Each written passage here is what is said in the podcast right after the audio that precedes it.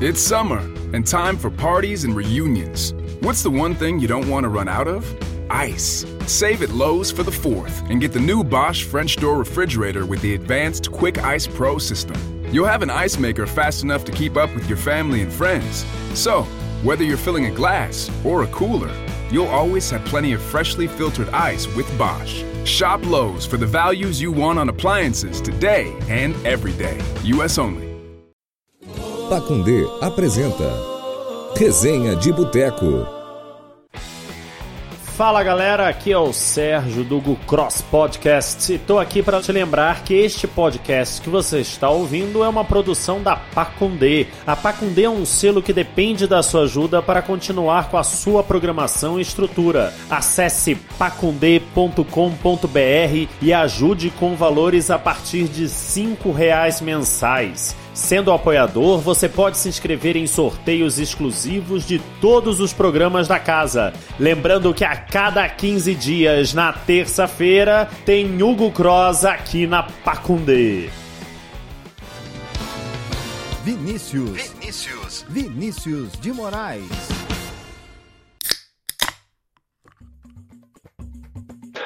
Fala galera, beleza? Sejam todos bem-vindos. Este é o Resenha de Boteco, o canal mais ousado da web mundial. Eu sou Vinícius de Moraes, arroba Vina10, me segue nas redes sociais que não custa nada e está começando agora mais um programa pré-leção.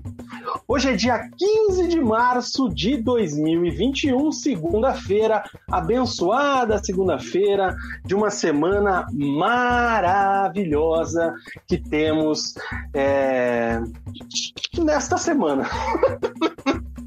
E é isso aí, gente. Está começando mais um programa pré-eleição, programa pré-eleição de número 38. Comigo sempre ele, ousadíssimo, praiano, nativo, Murilo Stringari, o Mug. Fala, Mug, beleza? Fala, galera. Bem-vindos a mais um Resenha de Boteco. Ó, o Vina não quis falar, mas eu vou falar. Dia 18 do 3 é aniversário dele. Não esqueçam de, de deixar os parabéns para ele. É, e lembrar que o meu é dia 2 de abril. Também quero parabéns de todos os resenhetes aí. Então o Vina ficou meio envergonhado de falar que é o aniversário dele, por isso que é uma semana especial. É, 25 anos não é todo dia, né, Vina? Cara, não é todo dia realmente que a gente faz aí um quarto de século, a gente da mesma geração aí, né? Tanto eu quanto você. É, e tá chegando, hein, cara? 25, velho. Quem diria, hein? Estamos mais pois perto do 30 do que dos 15 já. É verdade. Até, é até abrir. Né? Até abri uma aqui, cara, em homenagem a essa semana, então é isso aí. Como Hoje você tá, com... Tudo bem, cara? Eu tô bem, tô aqui na praia, isoladinho. Hoje tô com duas opções aqui, ó. Um mate e uma vitamina de morango. Então, isso aqui vai me dar uma vai me dar um negócio ruim no estômago aqui. Espero que eu aguente terminar o programa.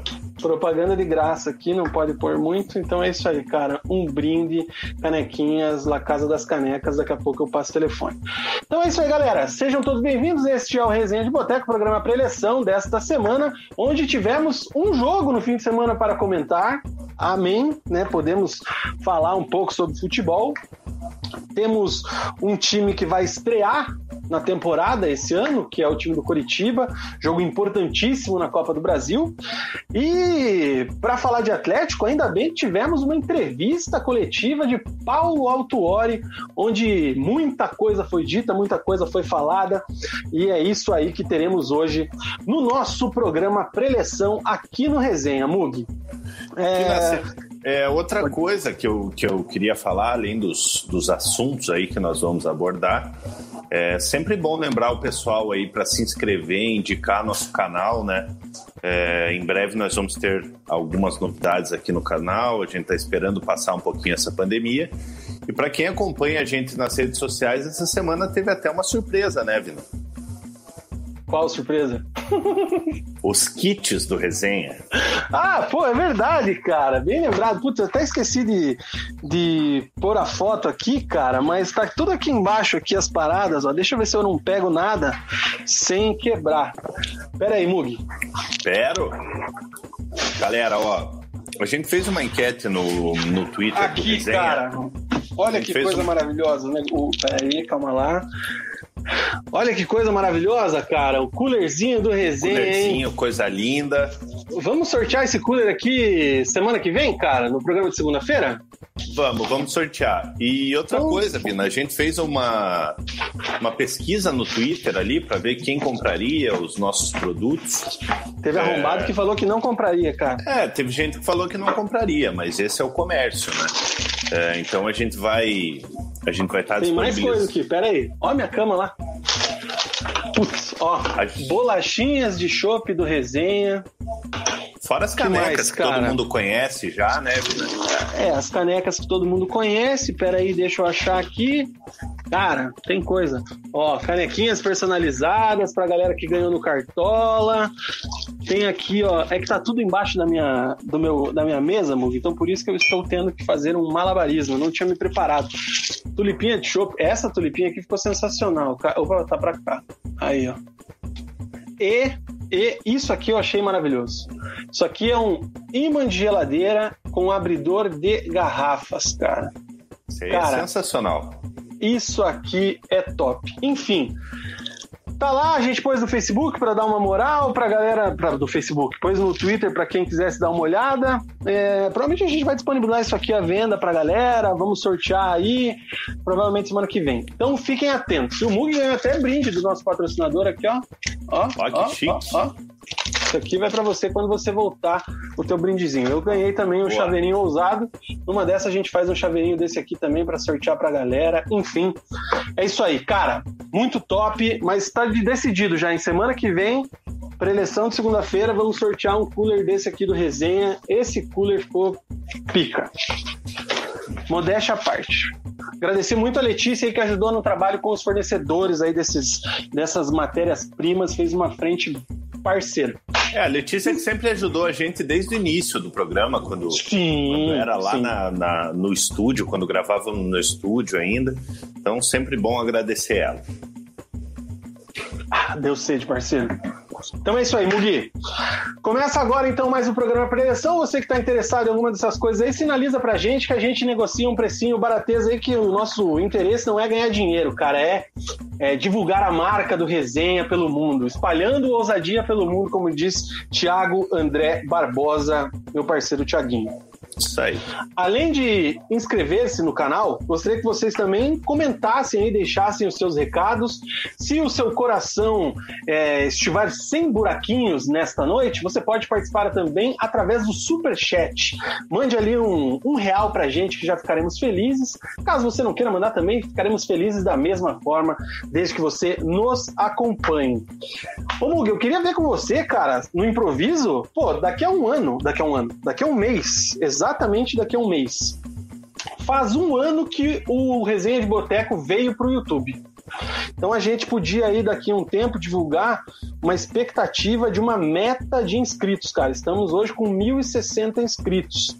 Nós atingimos a marca de mil e demos uma diminuída no ritmo. Precisamos voltar a crescer e contamos com os resenhetes. Então seria legal aí, sei lá, 1.200 inscritos daqui a um mês, não?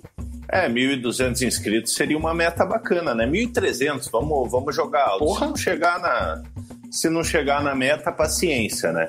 É, isso aí. Então, Obviamente a gente, a gente quer crescer cada vez mais, mas também não temos pressa, né, Vini? É isso aí. Boa noite para Fafabex, mãe Zona Mamacita está online já desde o início. Nosso parceiro Paulo Andreola, um salve para ele. Ayrton Lima, mais conhecido como meu pai, recuperado da Covid-19, graças, a Deus. Um abraço para ele. Leonardo Machado, salve meus queridos. Vitor Macedo já chega aqui cornetando o Atlético, será será pauta assunto do próximo bloco. O Wesley Viana pede para sortear aqui no YouTube. Se tiver como, se você souber como, me avisa, cara, porque eu não sei fazer um sorteio pelo YouTube. O Jefferson Mota tá com a gente, a Paula Rocha também, Luiz Moleta, nosso parceiro da Mecânica Moleta, o Badicos, o Mário e o Pedro SHK. A galera já dando um alô e você também faça como eles, deixe o seu alô aqui nos comentários comentários, por gentileza, participe do Resenha de Boteco, desse programa Preleção, porque esse programa é isso, né, Mug? É um bate-papo com os nossos inscritos, com essa galera. Não fazemos o programa sozinho, muito pelo contrário, gostamos demais da participação de todos. E certo, Mug? que vamos, vamos criando amizades aqui junto com o pessoal que interage, né? Fina, rapidinho, Exato. você falou do, do Covid, eu quero fazer uma, uma pequena homenagem aqui a um, a um grande amigo, cliente nosso, que infelizmente se foi hoje. É, o Lila ele era envolvido pra caramba no, no futsal do, do Pato Branco. É, inclusive você, você lembra que ele me mandou camisa, tudo. Parceiraço, sempre alegre. Infelizmente hoje acabou perdendo a, a batalha para Covid aí. Então mandar meus sentimentos para toda a família dele. Meus sentimentos aí também pro Lila. Pato Branco que se destacou e se destaca muito aí no futsal, futsal. nacional. Tenho certeza que tem grande participação dele. Fica aí. E galera, fiquem em casa, álcool em gel, bandeira vermelha. Só saiam se for urgente, por favor. Vamos cuidar dos nossos. Certo, Mugi? Certíssimo, Vina. Cara, vamos começar o nosso programa. Hoje a gente vai começar falando de quem jogou, como sempre, a gente fala do último que jogou. Só teve jogo do Paraná Clube e é do tricolor da Vila que nós iremos falar. Antes, tem uma observação aqui, ó. O Kiki Cardoso chegou, tá online. Boa noite pro Kiki, nosso parça. E agora vem aqui o Wesley Viana, cara. Ele faz um comentário aqui sobre a nossa zoada com relação a Mamacita, que é o que dizia Carol Conká ali no, no Big Brother. Eu não tinha a mínima ideia do significado de mamacita. Madrecita também não. eu imaginava. Mas a gente brincava aí com a nossa querida Rafaela Betts chamando de mamacita, porque o nosso querido Gabriel nasceu há mais ou menos um mês, acho que não faz um mês, mas enfim, Faz umas fica aí duas, o três registro. semanas. É, não faz um mês ainda. Então é isso aí. Vamos começar esse programa, cara, falando do Paraná Clube.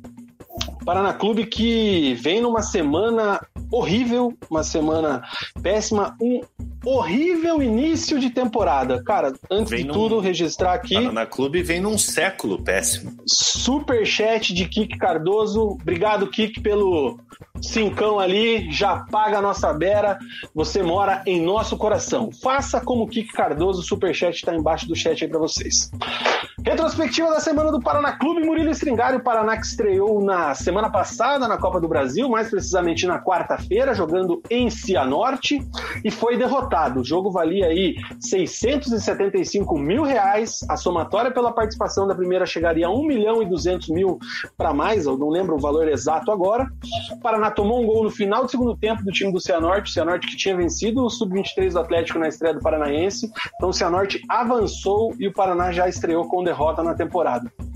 Passado alguns dias, ontem Paraná Clube foi até Toledo jogar com o FC Cascavel. O jogo foi lá devido a essa questão aí do decreto e as prefeituras que estão é, limitando os jogos e tudo mais. E o Paraná em Cascavel perdeu em Toledo, perdeu para o FC Cascavel por 1 a 0. Aí você vai, pô, perdeu por 1 a 0.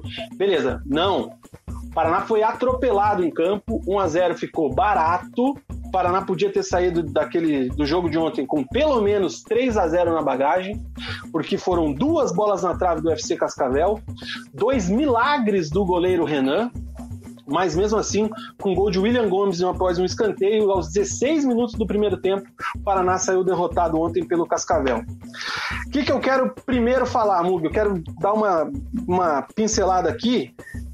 Tanto no gol do Cianorte quanto no gol do FC Cascavel, achei que o Renan podia ter feito um pouco melhor. Eu acho que ele, não vou dizer, não foi um frango, não foi uma falha absurda, mas tanto o gol do Cianorte, que foi uma pancada no meio da rua, quanto o gol de escanteio, cabeceio no primeiro pau dentro da pequena área, acho que ele poderia ter ido melhor nessa bola. Fora isso, vou deixar você comentar um pouco o jogo e depois eu falo mais sobre o que eu vi nesse FC Cascavel 1 Paraná Clube 0 ontem à tarde. Vina, em relação ao Renan, eu concordo em partes. Eu acho que no jogo contra o Cianorte, sim, dava para ele ter pego a bola. Nesse jogo contra o Cascavel, a bola veio em cima dele, um cabeceio para o chão ali, fica um pouquinho mais complicado, exige um pouco mais de, de reflexo com as pernas ali. Eu acho que houve mais falha do, do sistema defensivo do Paraná, porque o rapaz subiu sozinho, né? mas deixa eu pontuar a minha opinião, a, na minha opinião, a falha dele foi de não ter saído. Ah, não sim. da bola, não da bola. Ele tinha que ter saído para cortar aquele cruzamento no primeiro pau. Essa É, pra mim daí- é a visão da, da falha dele. É, daí sim. É, Vina, mais do que os resultados, é, duas, duas derrotas aí, uma para o Cianorte e outra para o Cascavel, dois times do, do estado. É, nesse momento, o que, o que preocupa é a situação financeira do Paraná. O Paraná acaba recebendo apenas 560 mil pela participação na Copa do Brasil. Paraná que vem com o, dos jogadores que ficaram é, já estava com salários atrasados, tem, tem pagamentos de 2020 que ainda não foram quitados. Os funcionários do clube estão com janeiro e fevereiro em aberto. É, então, esse dinheiro seria de suma importância para o Paraná, pelo menos, colocar em ordem os atrasados. Eu até li um comentário do Ventura aqui, o Henrique Ventura, mandar um abraço para ele, é, ele falando que foi-se o, o, o orçamento do planejamento com essa eliminação. O problema é que esse, esse dinheiro que entraria para o Paraná seria para pagar os atrasados, não seria para você botar na frente ali o, o, o valor. Então a situação do Paraná é muito preocupante, o time não encaixou ainda. Parte da torcida já eu acho que é muito cedo ainda. Parte da torcida não, né? Mas eu ouvi alguns comentários é, de, de torcedores do Paraná já questionando o trabalho do Maurílio. É, são apenas dois jogos ainda, a gente sabe que está tudo muito confuso. O Campeonato Paranaense é, joga a terceira rodada, não jogou a primeira. Então acho que tem que ter um pouquinho de paciência, pelo menos nesse início. Não dá para tacar tudo para o alto agora, que eu acho que é pior. É, então o Paraná, obviamente, depende de um entrosamento, é um grupo completamente novo, são poucos jogadores que ficaram. É, então a torcida tem que ter um pouco de paciência, a gente sabe que é complicado, é decepção atrás de decepção, o time acabou de cair para a Série C, mas eu acho que pelo menos tem que dar um pouquinho de crédito para o Maurílio agora no início aí para ter tranquilidade e tentar fazer esse Paraná engrenar, porque como a gente já falou em outras resenhas, é, o Campeonato Paranaense é um vestibular para o Paraná para a Série C. Esse, esse é um dos principais pontos, né, Mug, que tem que ser observado. É, eu concordo com você que realmente ainda tem que se dar mais tempo para o Maurílio trabalhar. Isso é verdade. É, porém, as escolhas dele estão sendo um pouco duvidosas, vou dizer dessa forma.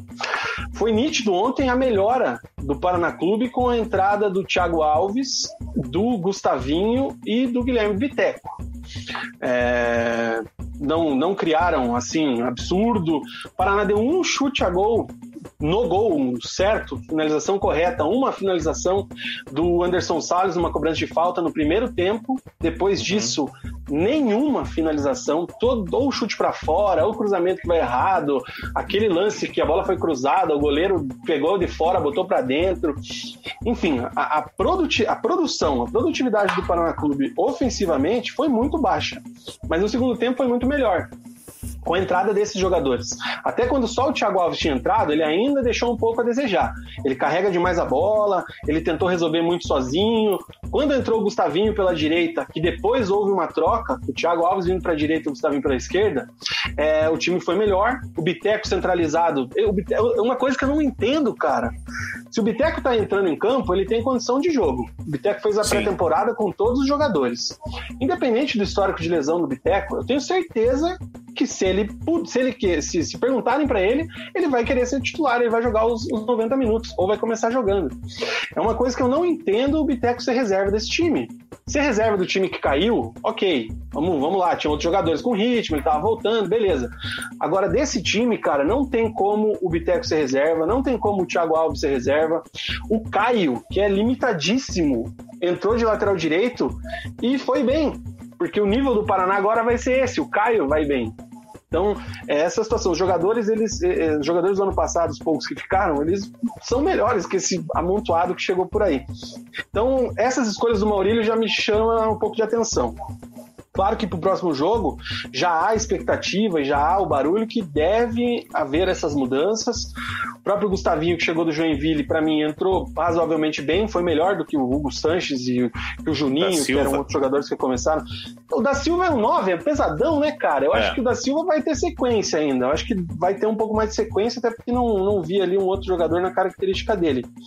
Mas esses três no meio, cara, sinto muito, eles precisam jogar porque o time foi muito mal no primeiro tempo.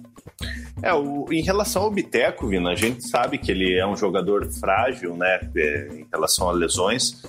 É, mas é como você falou, se tem condição de jogo, fez a pré-temporada completa, tem que jogar. Qualidade ele tem, ele tem muito mais do que esses outros que estão sendo, estão sendo utilizados. O Juninho, que vem sendo titular, vem sendo camisa 10 do, do time ali aberto pelas pontas, é, é um jogador que, que eu vi um jogo dele pelo Figueirense no estádio e achei um bom jogador. É um, é um jogador técnico, mas ainda não, não engrenou no, no Paraná Clube. Se não me engano, o Juninho começou no Palmeiras. Agora eu não, não me recordo bem, mas eu vi esse jogador em campo de, de perto e ele tem qualidade. É, principalmente para jogar um Paranaense, uma, uma, uma Série C. É, agora, o tal do Hugo Sanches, muito longe de ser o mexicano lá, né? Que, que fez história no futebol. O rapaz veio aí só para compor elenco mesmo. E vem sendo titular. Já o Gustavinho entrou no jogo contra o Cianorte, fez também entrou contra o Cianorte, fez boas jogadas. É, o Paraná de maneira covarde contra o Cianorte, né? Parece que estava é, de fato estava satisfeito com, com o empate, o foi empate. pressionado pelo, pelo Cianorte acabou sendo punido ali aos 39, tomando o gol. É, mas eu já vejo aí o, principalmente o, o Gustavinho ou o próprio Biteco assumindo essa vaga do, do Gus Sanches. O Juninho, você disse bem, Mugi, 25 anos, revelado na base do Palmeiras, ele veio do Paysandu, jogou o ano passado, 2020, a Série C pelo Paysandu e, cara, girou 300 times ali no, no interior de São Paulo. Então, boa memória a sua. Cara, outra coisa que me chamou a atenção foi que é, é que assim, é complicado. A, a questão da, da transmissão pelo YouTube, né? A gente lembra que o jogo foi transmitido no canal do FC Cascavel e no canal do Paraná Clube.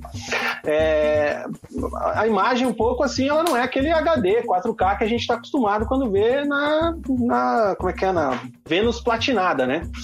Mas eu percebi alguns jogadores ainda bem acima do peso, hein, cara? O nosso lateral esquerdo lá, o Cristiano, próprio da Silva, o zagueirão ali, cara, como é que era o nome do zagueiro? É o, o. Jefferson. Não, o Mikael saiu, mas também é, tá pesado. É, Mikael mas o, Jefferson. Jefferson o pela Santos. esquerda é o Jefferson, que é um mais, mais alto. Era muito fora de forma, enfim me chama a atenção esse tipo de, esse tipo de, de, de, condição física desses jogadores. Já vai fazer um mês que eles estão treinando, tiveram aí um tempo a mais de treino por não ter tido aquele primeiro jogo. Sem falar Cara, que teve férias, né, Vina? Pois é, eu tô vendo muita coisa que não me agrada. Outra coisa que não me agrada, por exemplo, é a não utilização ainda de jogadores da base. Ontem o Lucas Senna estava no banco. O Lucas Senna é um menino que tem muita qualidade, tem 20 anos, tem que ser utilizado. É, eu acho que tem que entrar nesses jogos, tem que dar cancha para esses meninos, porque a gente sabe que é esses caras aí que vão ter que salvar a parte financeira do Paraná. Saiu hoje a especulação aí de uma notícia que o Gabriel Pires pode estar indo embora para um time da Série B, foi até a Mariana Becker, Sim. lá da RIC, que deu essa, essa notícia no Twitter, depois não vi se teve mais alguma coisa nesse sentido mas vai salvar o caixa. Se não for vendido, tem que ser titular absoluto desse time, o Gabriel Pires. Não tem como ficar fora. Então, é, me chama atenção um pouco essa situação. Outra coisa. Mugi, que eu. Pode falar. E agora para o próximo jogo aí o, o, o, Paranhos, né, foi, foi convocado porque o Jailson acabou se machucando, o Caio deve assumir a, a titularidade, então é outro jogador que deve aparecer no banco, hein? É, vai lá para compor o, compor o elenco e tudo mais. Deixa eu dar uma passada aqui nos comentários da galera e daí já dar uma sequência aqui nesse Papo do Paraná sobre o próximo jogo. É, o Ventura então falou aquilo ali que você é, comentou com relação ao orçamento. O Kik fala aqui que vai sair um filme do Paraná Clube, duro de ganhar, realmente. O Wesley fala aqui, ó, quem está pior na opinião de vocês, Paraná, Cruzeiro ou Vasco? Paraná, óbvio, né? Paraná está na terceira divisão, não tem nem o que falar. Por mais que os dois também sejam mal, estão na Série B. Eu acho que não dá para comparar. Eu acho que assim, ó, é, não dá para comparar o Vasco nesse momento com o Cruzeiro e Paraná. A situação política e financeira do Cruzeiro também é complicadíssima, apesar de estar na Série B. É, então, você pegando o tamanho de um Cruzeiro e o momento que vem atravessando, dá para a gente comparar assim com o momento do Paraná. Voltei. Fui eu que caiu ou foi você? Foi, foi você, lá. eu acho, Vina. Travou. O Ventura fala aqui que foi defensável para ele o gol do Cianorte, mas quanto Cascavel foi cagada da zaga. Bola no primeiro pau é da zaga. Faz sentido também. É... O Kik fala aqui que o Paraná tem que tomar cuidado com o efeito Figueirense, pediram recuperação judicial. E ele completa, coitado do Maurílio, olha, olha a bucha que ele pegou. Receber é dureza. Galera, o Vina tá tendo um probleminha de conexão. Voltou, Vina? Agora voltei. Acho que voltei. Voltou. É... O Ventura me corrige aqui dizendo que teve mais uma finalização no segundo tempo, o famoso peido de véia do da Silva após a assistência do Biteco. Não lembro do goleiro ter defendido essa bola, mas ok. O Paulo fala aqui que a Copa do Brasil, que deu fôlego no Paraná o ano passado, realmente, no Paraná chegou ali até aquela 16 avos ali, né, quando perdeu para o Botafogo. É, Hugo Sanches, o que fala, nem sabia o nome. Olha o nome do rapaz. E o Ventura te corneta aqui, Mug. Diz que o Juninho é morto. De ponta parece que é meia, de meia parece que é ponta. Já, já acha isso desde o Figueirense. É que, cara, o que eu quis falar do Juninho, eu até tinha lido o comentário do Ventura aqui. O Juninho é um jogador técnico, cara. Então, se ele, ele não é um jogador é, de velocidade, eu acho que ele, ele não deve ser utilizado como ponta. Eu acho que se você utilizar ele centralizado ali, ele pode render mais. É, mas obviamente que, que também está um pouco pesado, um pouco, um pouco inchado, né? Mas eu acho que tecnicamente ele pode ajudar sim o Paraná. E aí, Mug, no final do jogo, cara, o Maurílio, ele já começou a dar uma cobrada nos jogadores, né? Porque, como a gente já falou, e o Kiki até falou agora há pouco ali com relação a ele ter assumido essa bronca, é... o Maurílio vai sempre ter a responsabilidade do que está acontecendo. Ele é um dos maiores ídolos da história do clube, ele sabe onde ele se meteu, junto com o Ageu, agora o Saulo também, é... e as cobranças serão em cima dele. O Maurílio disse em entrevista coletiva após o jogo, co é, reclamou, cobrou mais sangue no olho dos jogadores, palavras dele. Disse também que faltou vontade, entre outras situações. É, é um discurso já bem agressivo, bem ofensivo para cima do elenco, é uma cobrança pesada. O que, que você achou dessas declarações do treinador? Eu acho que está certo de cobrar, Vina. É, o Paraná ele, ele acabou fracassando aí no principal objetivo do início da temporada, que seria a Copa do Brasil.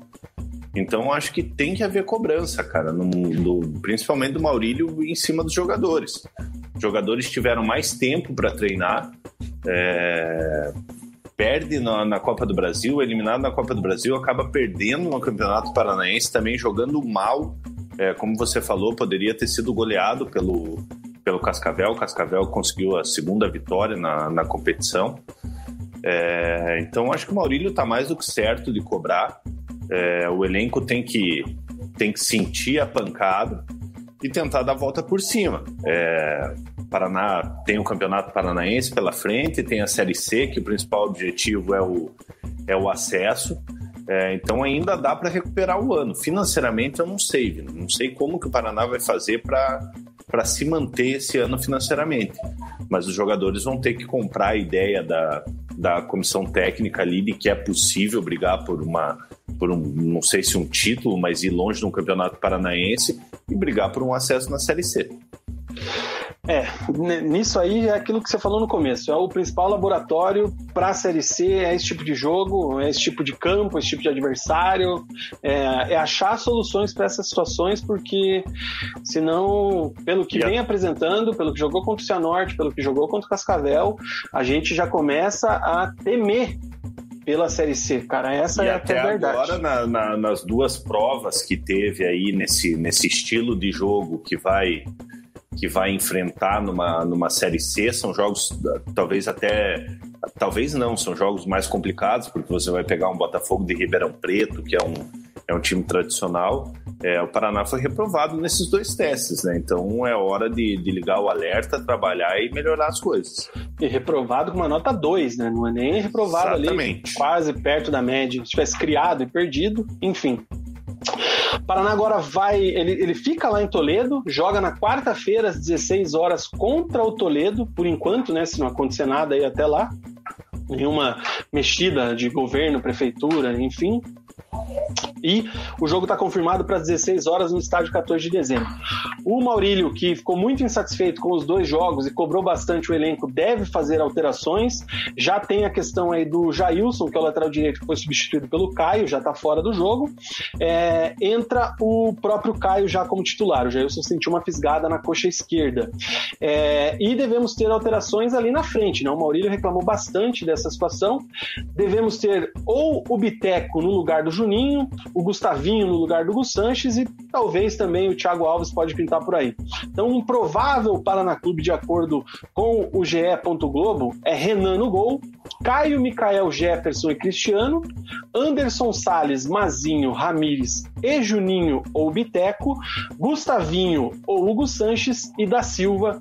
Esse é o provável Paraná para esse jogo de quarta-feira contra o Toledo só a vitória interessa. Se o Paraná tropeçar mais uma vez desse campeonato contra um time de teoricamente nível inferior, cada vez mais o sinal vermelho vai se acendendo e aí, rapaz, aí a pressão na Vila Capanema será estrondosa.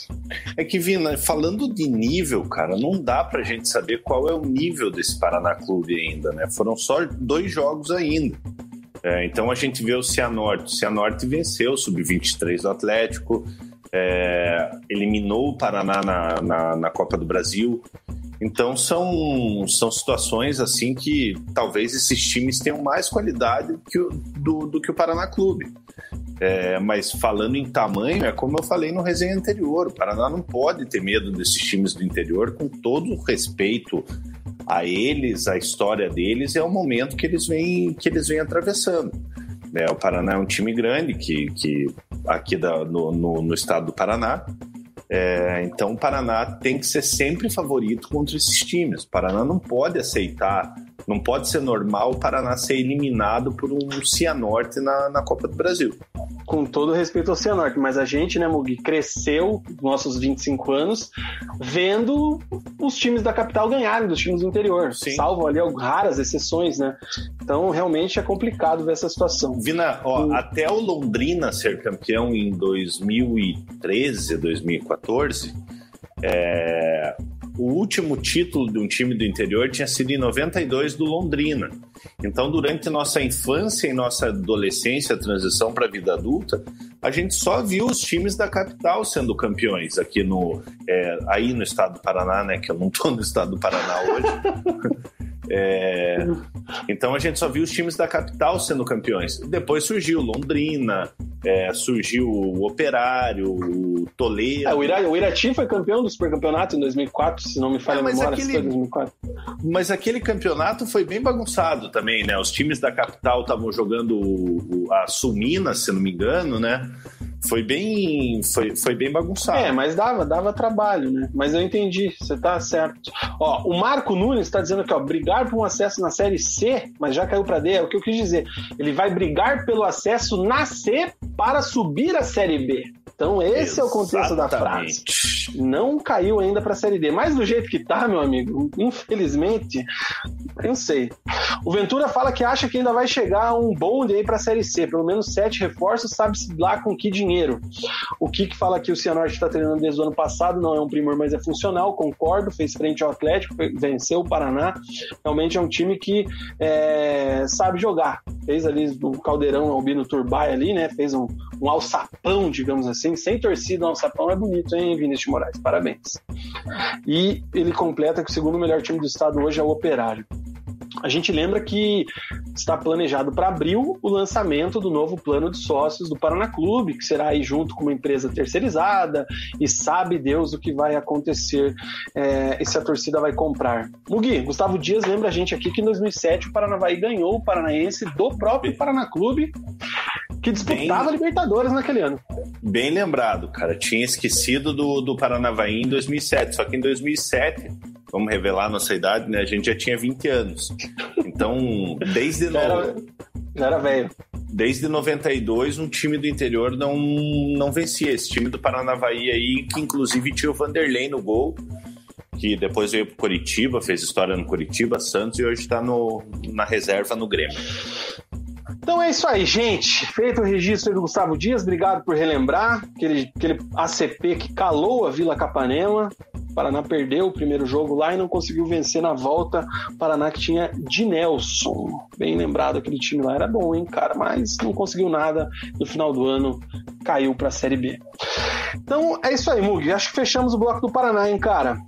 Próximo Fechou, jogo, né, terça-feira, quarta-feira, Toledo e Paraná, às 16 horas, no 14 de dezembro.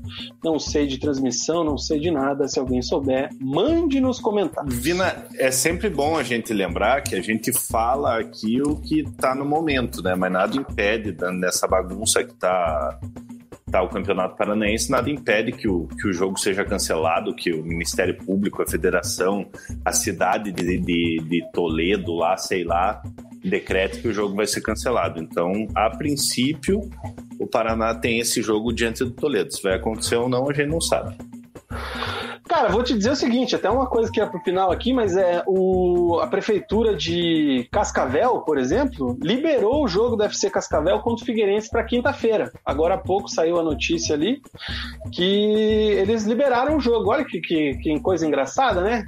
O decreto deles lá vai até quarta, dia 17, e eles optaram por liberar o jogo do Cascavel contra o Figueira pela Copa do Brasil no dia 18.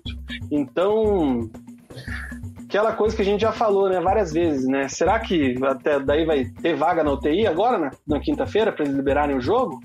É que é. Fica aí o questionamento. É que aí é, que aí é a CBF, né, Vino?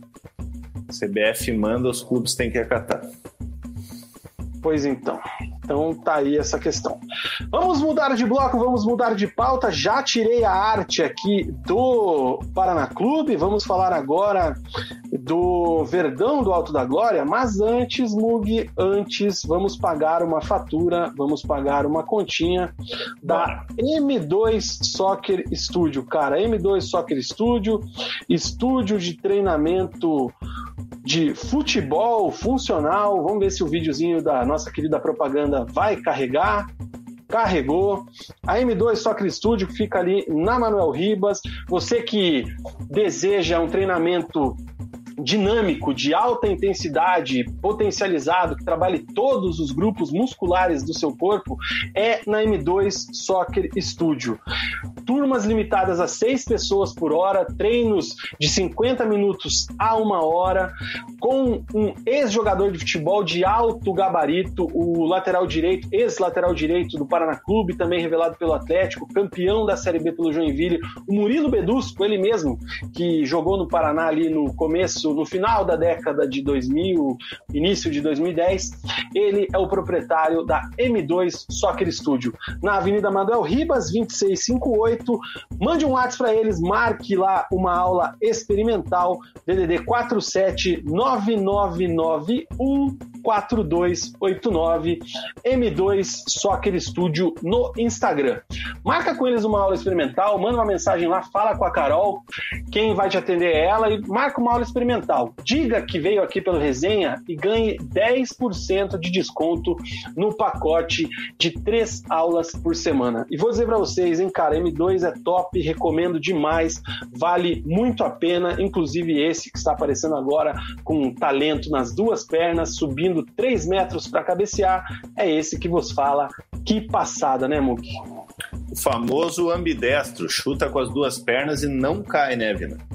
Exatamente. Inclusive, gente, é importante lembrar, nesse período aí que a gente está com a bandeira vermelha em Curitiba, a M2 está cumprindo decreto, está fechada, todos os treinos estão sendo online para todos os alunos e quando voltar, desde que começou, né, a M2 foi inaugurada durante a pandemia, eles cumprem todas as medidas sanitárias, todas as questões ali de prevenção ao Covid-19, então treinamento de máscara, álcool em gel, detetização, enfim, tudo para que você treine com total segurança e possa aí melhorar o seu físico e a sua mente também, porque é muito importante nesse momento. Repito o telefone 47999914289 M2 Soccer Studio.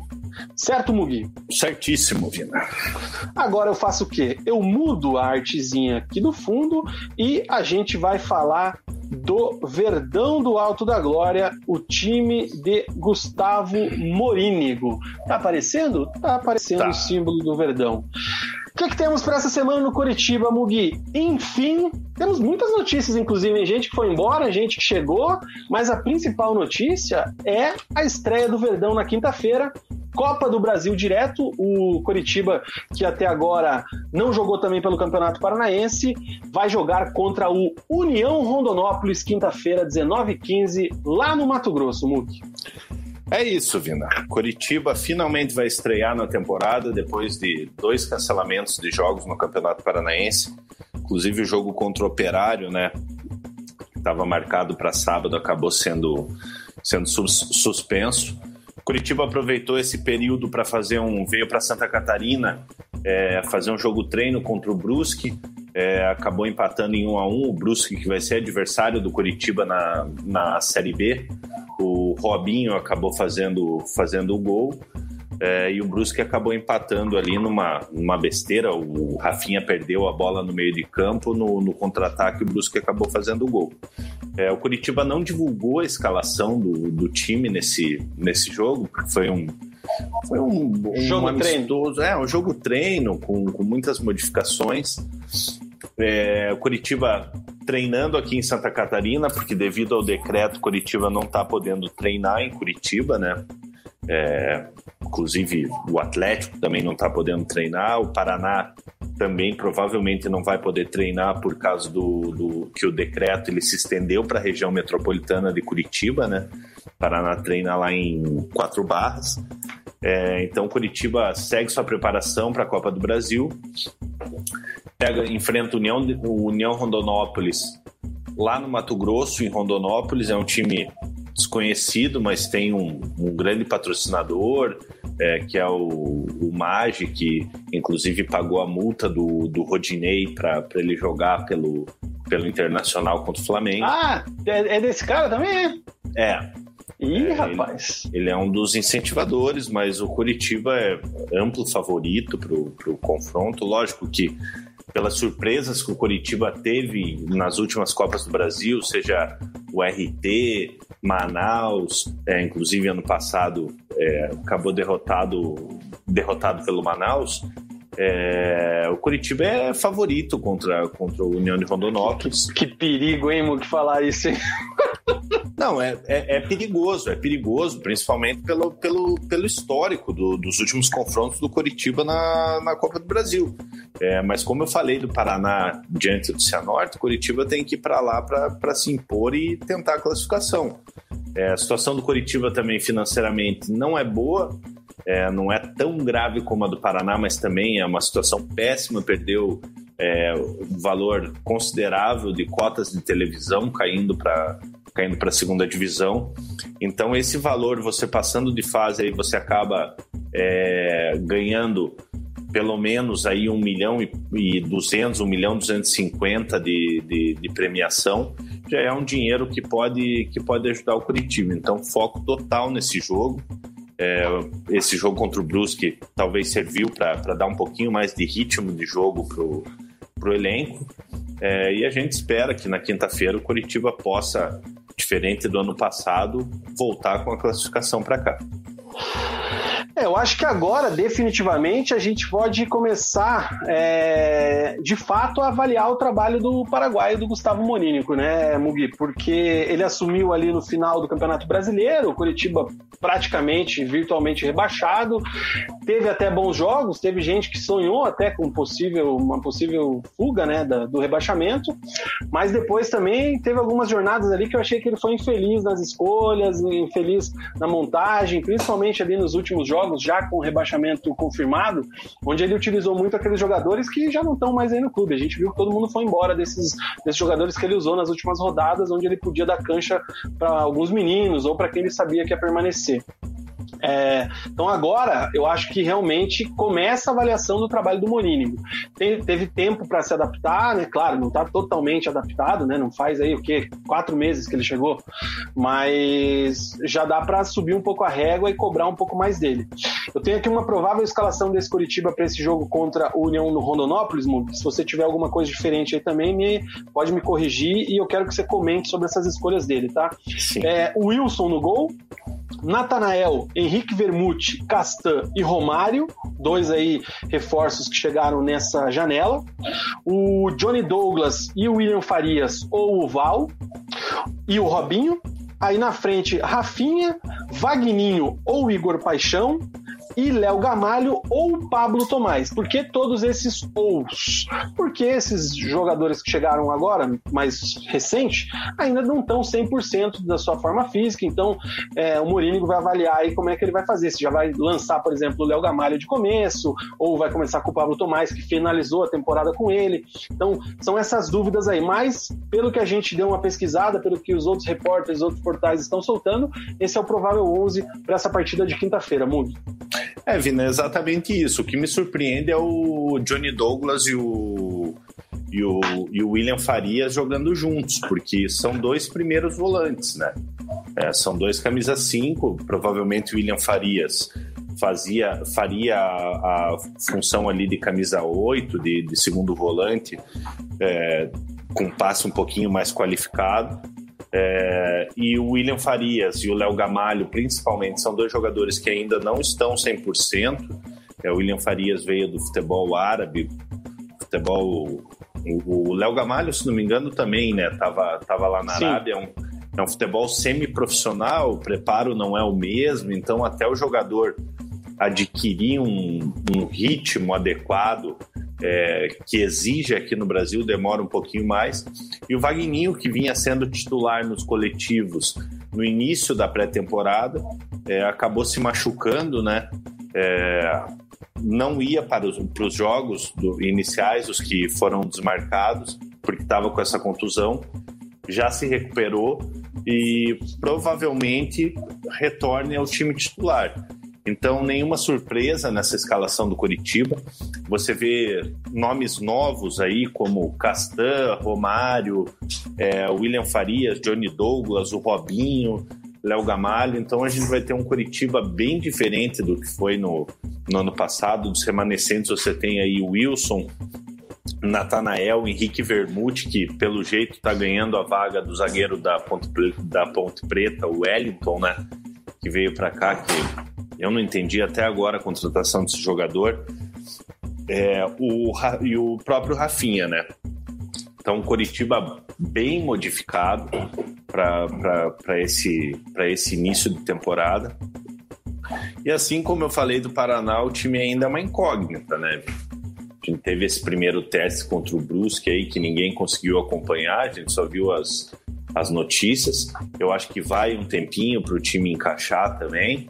É, então eu tô, tô bem curioso para ver como esse Curitiba vai, vai se portar. Vamos dar uma passada aqui nos comentários para ver o que a galera tá achando. Quero, antes de tudo, mandar um abraço pro Ângelo, que tá acompanhando a gente, torcedor do Coritiba.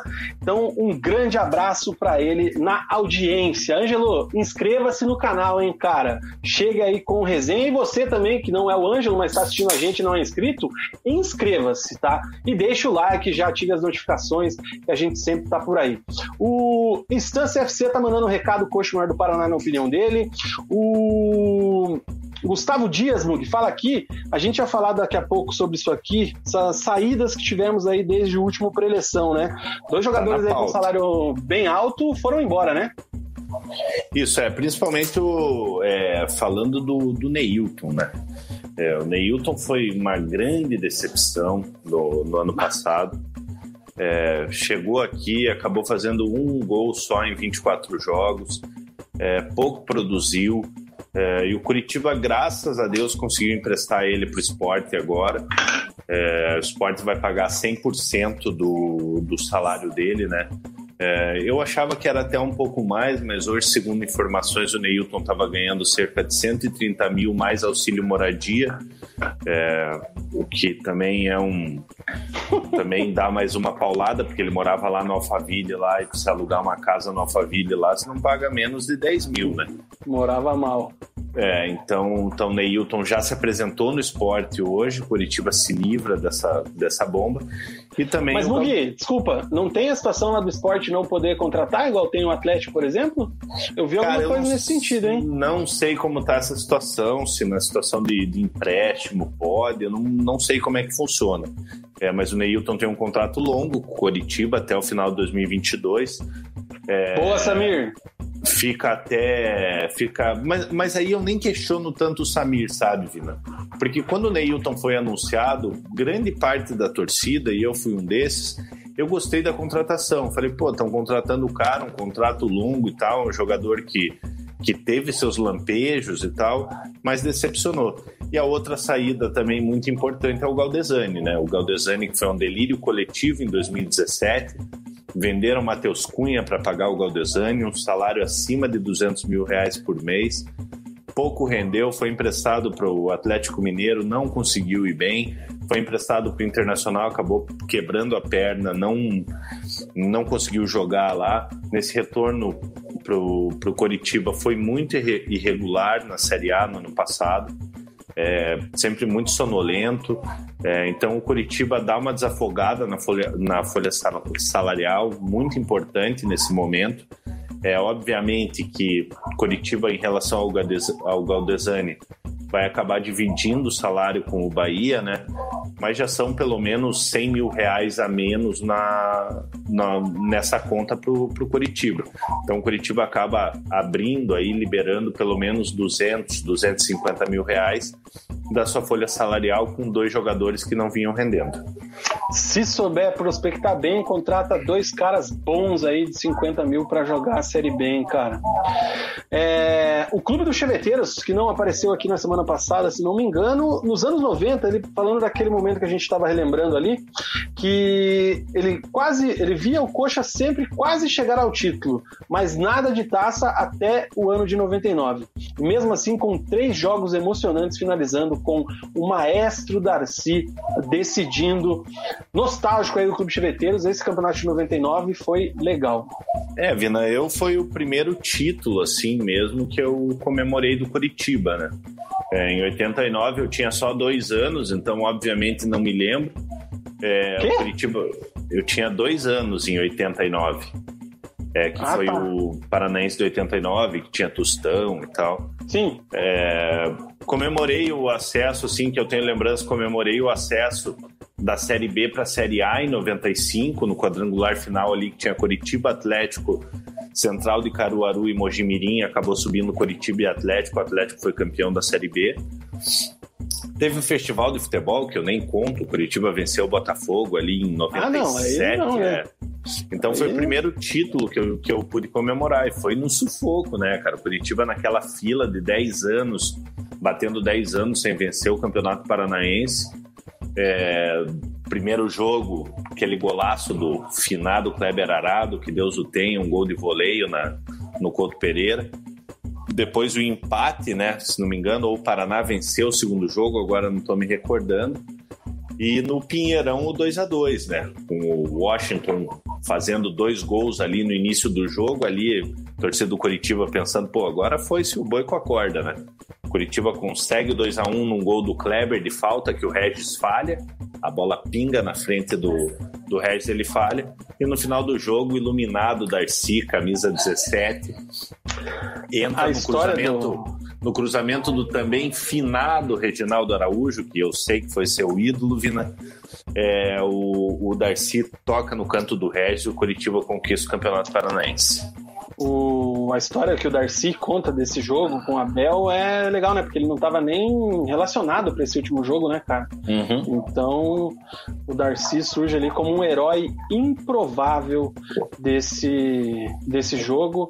Eu gosto dessas lembranças, cara. Eu gosto. Ó, essas são as novidades. Essa é uma coisa que pode surgir, por exemplo, na nova fase aí que a gente quer fazer pro canal, né? Um programa sobre um campeonato histórico, sobre uma partida. Eu gosto Jogos disso. históricos. Já, já lembrei aqui a escala, já baixei aqui a escalação. Realmente, o Vital abriu o placar naquele jogo, depois Isso, o Washington Vital. aos 15, 2 a 0 Aí o Kleber fez aos 25 e no finalzinho ali, aos 38 do segundo tempo, o Darcy fez o gol. O time do técnico Abel Braga, O gol do Vital foi de pênalti, pênalti cometido Exato. pelo Gilberto. Bem no começo. Esse time, É. time do, do- os dois times eram bons, hein, cara? É. Rapidinho aqui, ó. Momento nostalgia no Resenha de Boteco. O Coritiba campeão com Gilberto, Reginaldo Araújo, Leonardo Sandro e Fábio Bidal. Depois entrou o Jackson. Struey, o Para... Struey, paraguaio. Depois o Darcy. Ian, depois o Betinho. Ian, aquele que era do Vasco, né? Luiz Carlos, também. Simval, Kleber e Reginaldo Nascimento. O treinador era o Abel Braga e o Paraná perdeu com Regis Wilson, Adilson Milton Duó, Reginaldo Vital, Branco Valdeir, Fernando Diniz, Elcio Wellington, Washington e Ilan. Time do técnico Márcio Araújo. O Sandro que... Que- você falou aí no início, na escalação do Curitiba, é o Sandro Forner, que foi treinador do Curitiba agora há pouco tempo. É isso aí. Que legal o momento nostalgia. Eu gosto, hein, galera? Se vocês gostam, gostam também, falem nos comentários. Se vocês não gostam, xinguem, mas acompanhem, que é isso aí. A gente é novinho, gosta da história. A gente foi aproveitar que o, que o Vina deu uma travada ali, nós fomos criados né, no, no- na década de 90 ali, onde o, onde o futebol era aquele futebol raiz mesmo, né, cara? Os jogadores se provocavam, tinham grandes jogos, lógico que a estrutura nem se compara, a preparação nem se compara como é hoje. É, mas era uma época, uma época excelente. Eu vi gente comentando aqui é, de Coritiba e, Por- e, e Portuguesa em 98. É, aquele time do Coritiba também era muito bom. É, é um time que, ao meu ver, poderia ter chego na, na, na final, né? É, mas não deu, né? Foi um dos grandes times do Coritiba, então a década de 90, assim, para quem viveu o futebol da década de 90, foi uma época muito gostosa. Esse jogo do Curitiba e Portuguesa em 98, eu fiz a preliminar, cara, jogando no Couto ali, que o Coxa foi eliminado.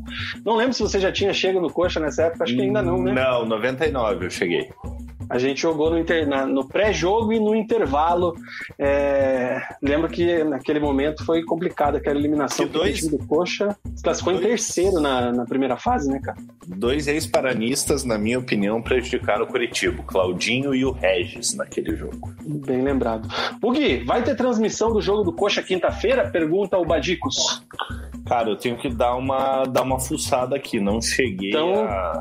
Te respondo que não. Aqui. Achei Não, que né? você sabia dessa. Não, não, Não vai ter transmissão, cara. Até eu tava dando uma olhada aqui, o, Glauco, nosso parceiro, o Glaucoxa, no Twitter, ele tweetou. O Paraná pelo Sub-20, o Paraná. Curitiba joga contra o União Rondonópolis pelo Sub-20 também, e esse jogo terá transmissão. Mas o jogo do adulto, do profissional, até agora não tem nenhuma expectativa. Parece que a galera da Rede, da Rede Coxa entrou em contato com a CBF, enfim, eu vi alguma coisa por cima ali.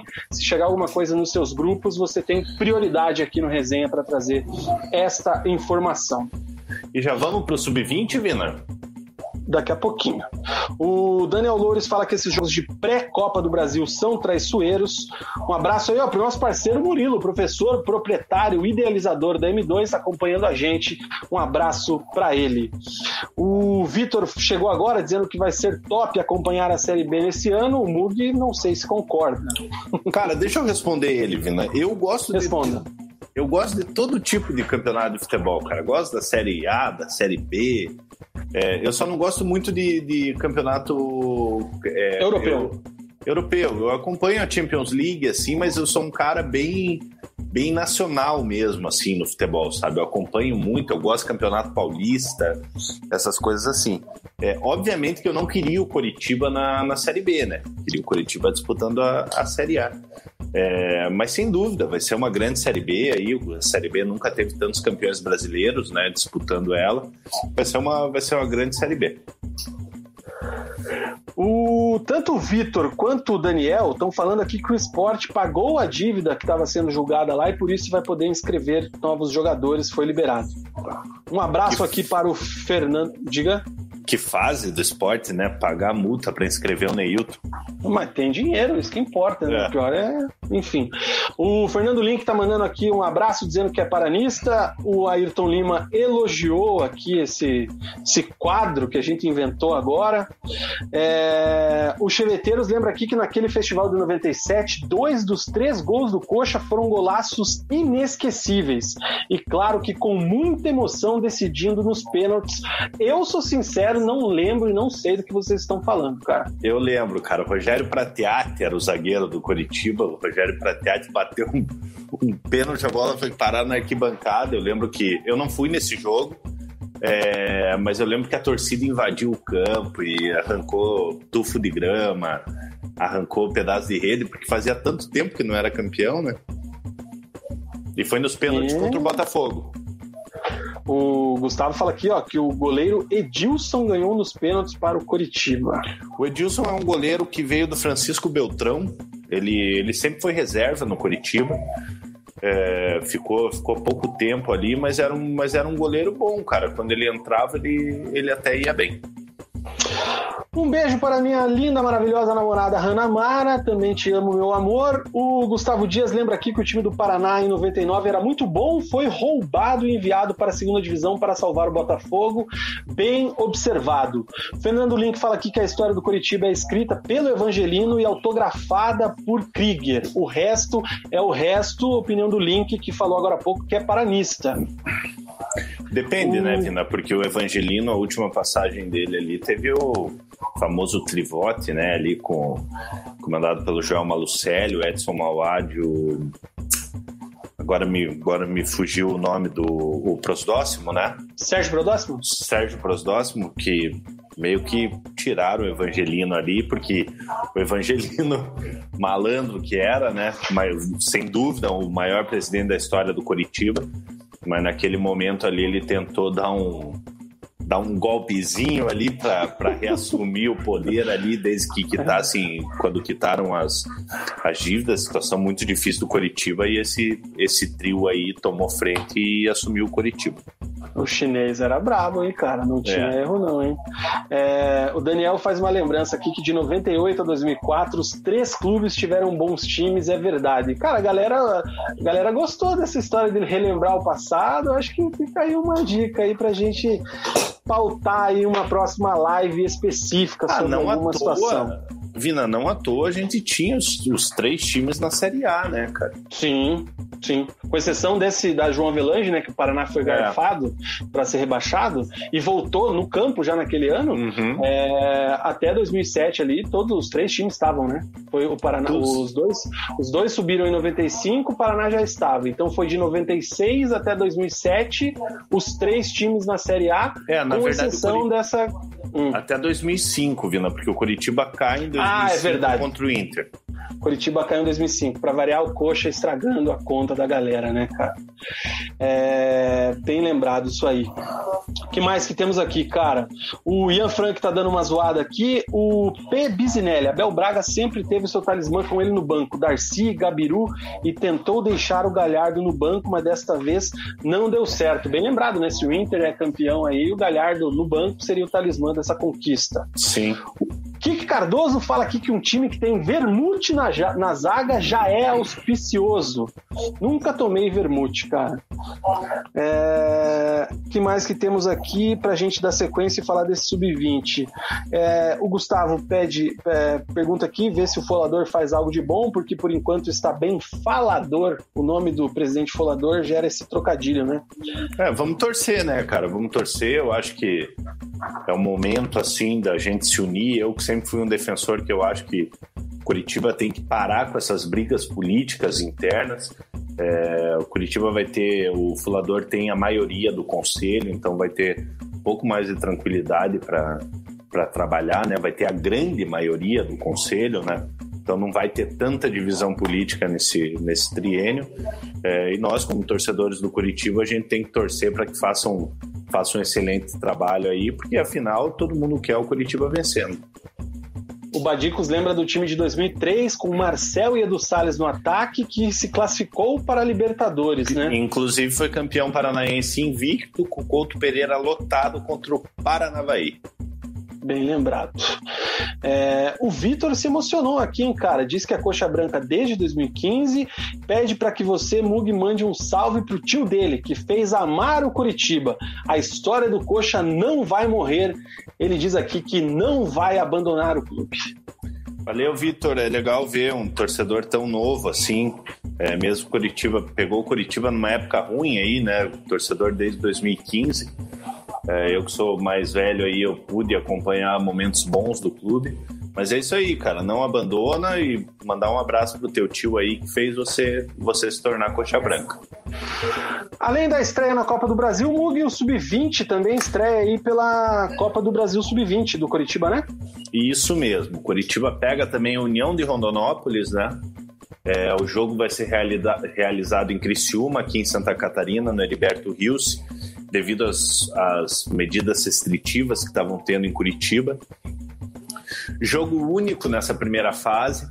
É, empatou, vai para os pênaltis, não tem vantagem de, de quem é mandante, quem, quem é visitante. Então, jogo único. Quem vencer avança para a segunda fase.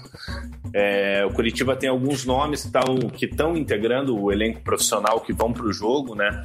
Tem o Ângelo, lateral esquerdo, o Márcio, zagueiro, o Biel, que foi utilizado também na última rodada do Campeonato Brasileiro, o Cristiano, que entrou ali nos dois, três últimos jogos, ali é um, é um atacante, um ponta ali que, que me parece muito promissor. É, mais um detalhe negativo dessa Copa do Brasil Sub-20, Vina, que eu volto a frisar que eu acho que no momento que a gente está vivendo é, não deveria estar tá tendo futebol com esses, com esses deslocamentos, principalmente da Copa do Brasil. Você levar um elenco de, de 20 jogadores, mais 15 pessoas de comissão técnica, diretoria, para um outro estado, uma outra cidade, eu acho um pouco um pouco arriscado. E a gente teve esse exemplo lá na, no, no Bahia e Perilima, é, da, da Paraíba, se não estou enganado, jogo em Campina Grande. O Perilima teve, uma, teve um surto de Covid lá, é, não tinha goleiro para jogar, jogou o volante do, do time no gol. É, jogou com sete jogadores na linha, que é o mínimo, né? Que é, que é permitido pela, pela CBF. Acabou surpreendendo, fez 1 a 0 no Bahia. O Bahia acabou fazendo quatro, quatro gols e o Perilima, os jogadores acabaram caindo ali, ficou com um jogador a menos em, em campo é, e o árbitro teve que encerrar a partida. Então, isso mostra que não é o momento da gente estar tá, é, deslocando atletas aí para outras cidades, outros estados. É, e a CBF passando por cima de tudo isso, então Curitiba e União vão, vão se enfrentar e eu espero que o Curitiba passe de fase, né? Porque se tem jogo, a gente vai estar torcendo. É isso aí. Ainda falando em Copa do Brasil, Mug, temos, jogo, temos o jogo do Operário de Ponta Grossa nessa semana. Ele vai jogar lá em São Mateus do Maranhão. E dentro disso aí que você disse de deslocamento num momento que não é apropriado, cara, o Operário vai fazer uma maratona para jogar esse jogo na quinta-feira. O adversário é o Juventude do Maranhão.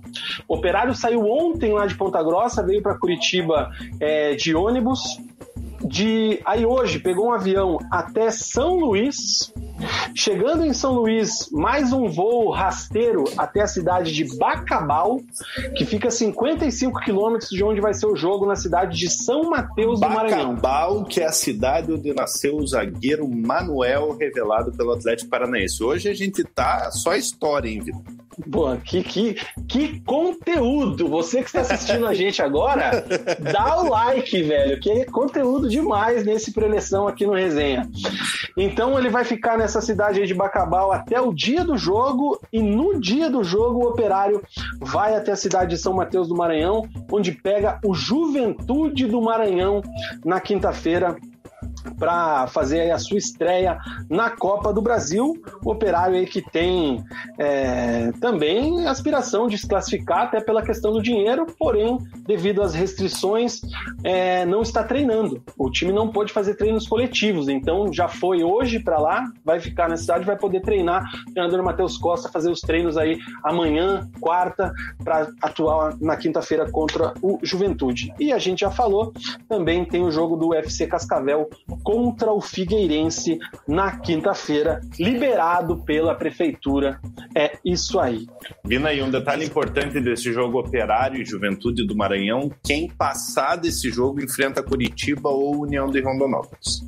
Podemos já então ter aí um confronto paranaense se tudo ocorrer dentro da normalidade. Isso. O, o, o Jean Frank lembra aqui do seu Manuel, meu W. O Manuel não é zagueiro, não é atacante. Quem que era aquele cara que colocou o Manuel de atacante, cara? Foi o Renato Gaúcho. O...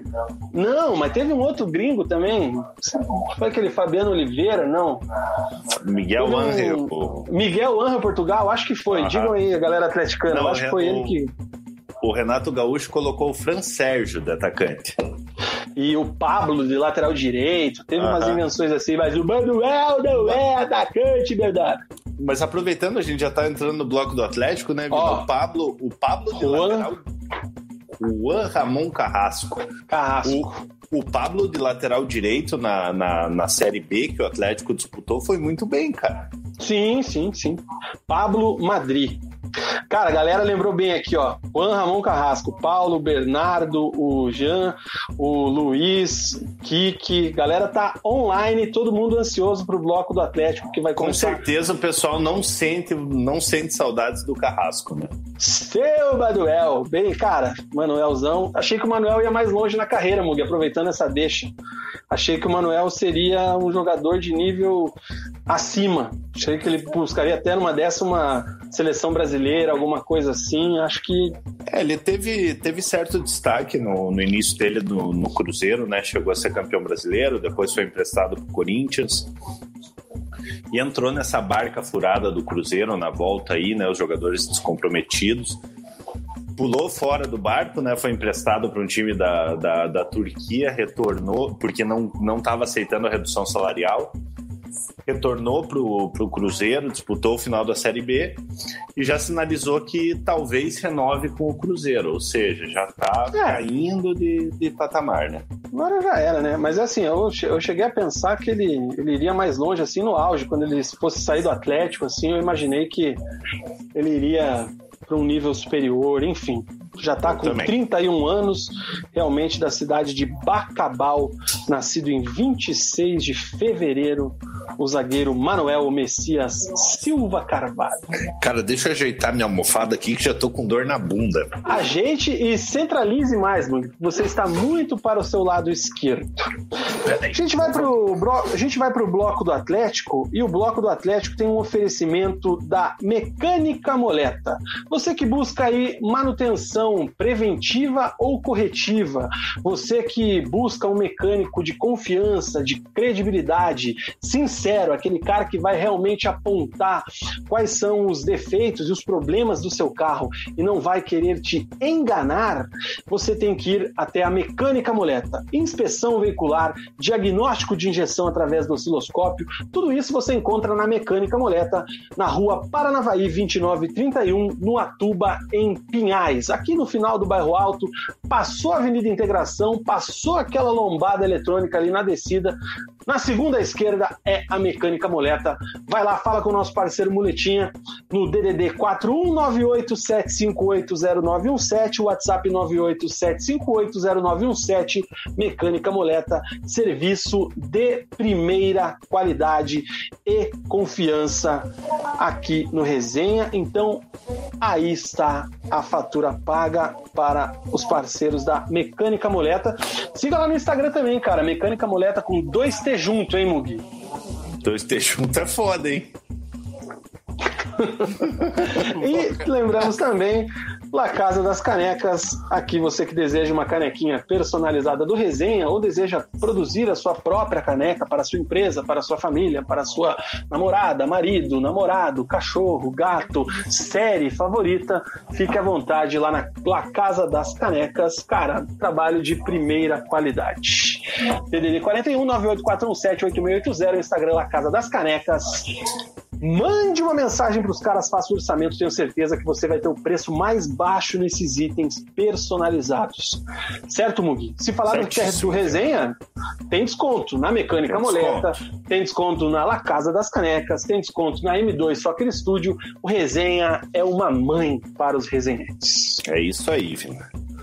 Trocamos agora o nosso querido background para o Atlético Paranaense, para o Furacão da Baixada, que temos notícias graças a uma coletiva de Paulo Altuori.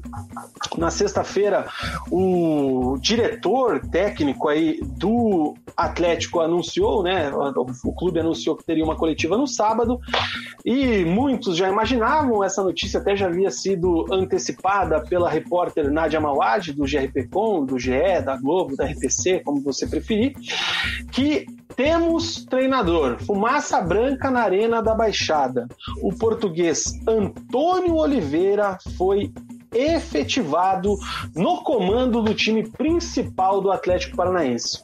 O Antônio Oliveira, que vinha treinando o time de aspirantes no Campeonato Paranaense, foi então promovido, foi efetivado, participou aí dessa seleção atleticana, esse novo modus operandi aí do departamento de futebol do Atlético, que optou por não buscar no mercado externo um novo profissional. Dessa forma, então, o Antônio Oliveira é efetivado como treinador do time time principal o Bruno Lazzaroni, que é filho do ex-treinador Sebastião Lazzaroni, que afundou a seleção brasileira em 1990, ele assume agora o time de aspirantes nesse, né, nessa sequência de campeonato paranaense. O Bernardo Franco, que também chegou a treinar o time principal em alguns momentos, ali revezando com o Antônio Oliveira no final do Brasileirão, assume o time sub-20. Desta forma, então, fica montado o novo organograma do departamento departamento de futebol do Atlético Paranaense. Paulo Autuori, efetivamente, como diretor técnico, acima dele a gente tem ali Mário, né, que sempre comanda, junto com o William Thomas, que é o gerente executivo de futebol, e aí os três treinadores, Antônio Oliveira, Bruno Lazzaroni e Bernardo Franco. Outros assuntos dessa coletiva a gente fala daqui a pouco, porque agora, Mug, eu quero saber a sua opinião. E você, Resenhete, que está acompanhando, deixe aí nos seus nos comentários também o que você achou da escolha do Atlético por Antônio Oliveira no time principal. Olha, Vina, Paulo Autori, ele pautou resenha hoje, né, cara, a parte do Atlético, porque não tinha muito o, o que falar. É, o Atlético não tá jogando também, né? Não pode contratar. É, então, então a gente tava meio sem assunto e o Paulo Autuori, ele nos deu o assunto aqui pra gente trocar uma ideia com os, com os resenhetes. Vina, uma, uma aposta para lá de arriscada, cara. É, o Antônio, ele, ele vinha comandando o time do Atlético com o Autuori no banco ali, é, fazendo aquela aquela como é que eu posso falar aquela dupla ali né Dobradinha. É, é, aquela dobradinha. O Bernardo também, em alguns jogos, acabou comandando o Atlético. É, eu acho que o Atlético ele efetiva o Antônio, português Antônio Oliveira, mais em virtude da escassez no mercado. O Atlético tentou ali o Roger Machado, que acabou acertando com o Fluminense, isso lá atrás. É, teve os rumores ali com o Thiago Nunes, que acabaram não evoluindo. É, então o Atlético dá oportunidade para o Antônio e espera que, com certeza, espera que tenha os resultados que o Thiago Nunes teve, né? Eu acho que para o Antônio é muito bom, porque dá tranquilidade para ele planejar, trabalhar esse elenco do Atlético. É, ele já conhece o elenco, já é um cara que já está há um tempinho ali no Atlético. É, mas eu acho arriscado. Eu preferia ver um treinador, nem que fosse um treinador é, de uma estirpe, de um, de um com um currículo um pouquinho mais vitorioso, porque é o que a gente fala, Vina, o Atlético ele atingiu um, um patamar que ele tem que se manter nesse patamar. É, a gente sabe que o Atlético gosta de revelar treinadores, como foi o Thiago Nunes, é, o Eduardo Barros, é, que acabou não dando tão certo. É, então eu esperava um nome mais de peso. É, então a gente não sabe o que esperar do, do Antônio. É, o ano de 2020 foi um ano, a temporada de 2020 foi uma temporada, querendo ou não, decepcionante para o Atlético, porque o Atlético vinha numa sequência ali, campeão de Copa do Brasil, Sul-Americana, classificado para Libertadores. É, esse ano vai ter a Sul-Americana, não tem a Libertadores. É, tudo bem que o Atlético não está podendo contratar, é, mas eu esperava um treinador de mais nome é, que, que viesse assim, que desse aquele impacto no, no Atlético.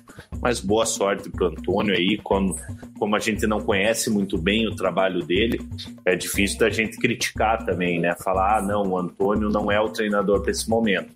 Então eu prefiro esperar um pouquinho para ver como vai ser o trabalho dele, para daí fazer uma análise melhor. É, cara, deixa eu dar uma olhada aqui ver o que, que o pessoal está comentando. Vamos ver se eles estão também concordando com o que você disse. Eu já dou a minha opinião aqui, ó. O Léo diz que o Atlético odeia treinador. O Luiz Felipe diz que o Autori assume o cargo de gerenciador de panelas, mais uma inovação do Atlético. É, o Gustavo Dias diz que o Autori chega no cargo dos sonhos dele. Ele pode mandar embora quem ele quiser. É, mas ele dividiu é... a responsabilidade, Vina, na, na, na, coletiva dele. Na coletiva.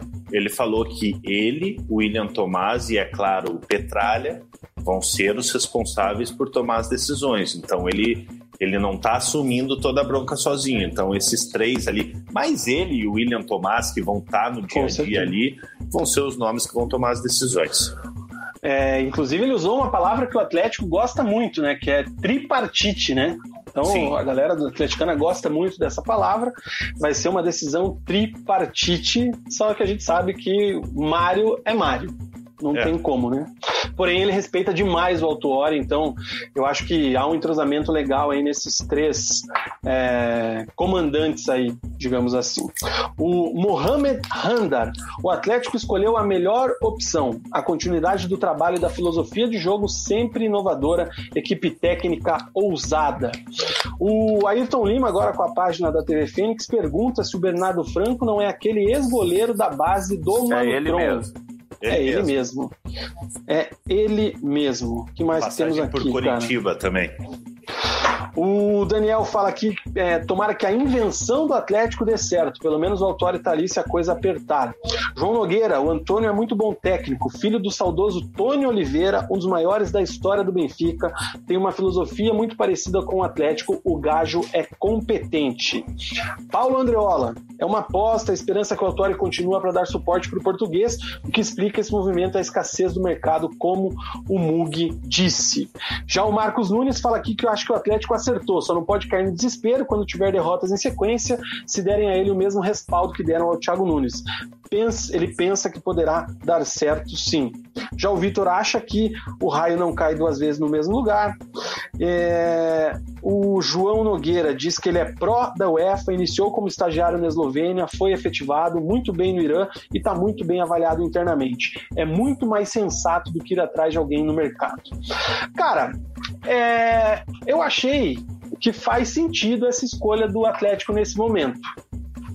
Não tem por que você fazer, é, não vou dizer loucura, porque não é bem essa palavra, mas você fazer uma escolha é, muito fora do que você tem hoje. Como, por exemplo, foi o ano passado, quando o Atlético trouxe o Dorival Júnior. O Dorival Júnior ele se mostrou uma escolha totalmente equivocada por parte do departamento de futebol, que naquele momento era comandada pelo Paulo André. É, é um treinador dessa escola brasileira mais tradicional, apesar do Dorival ter alguns trabalhos no currículo de times ofensivos, de times que jogavam e tudo mais. Só que faz tempo que o Dorival também não, não tinha e não tem um destaque. E deu no que deu, né? Todo mundo sabe o que aconteceu. Apesar do título paranaense, o Dorival caiu sem sucesso no Atlético. Então, o que tinha no mercado brasileiro era mais um Dorival. né? Não tinha assim uma opção muito diferenciada, não tinha alguma coisa muito fora da caixa, como o Atlético gosta de é, falar por aí que é a política do clube, é o pensamento do clube.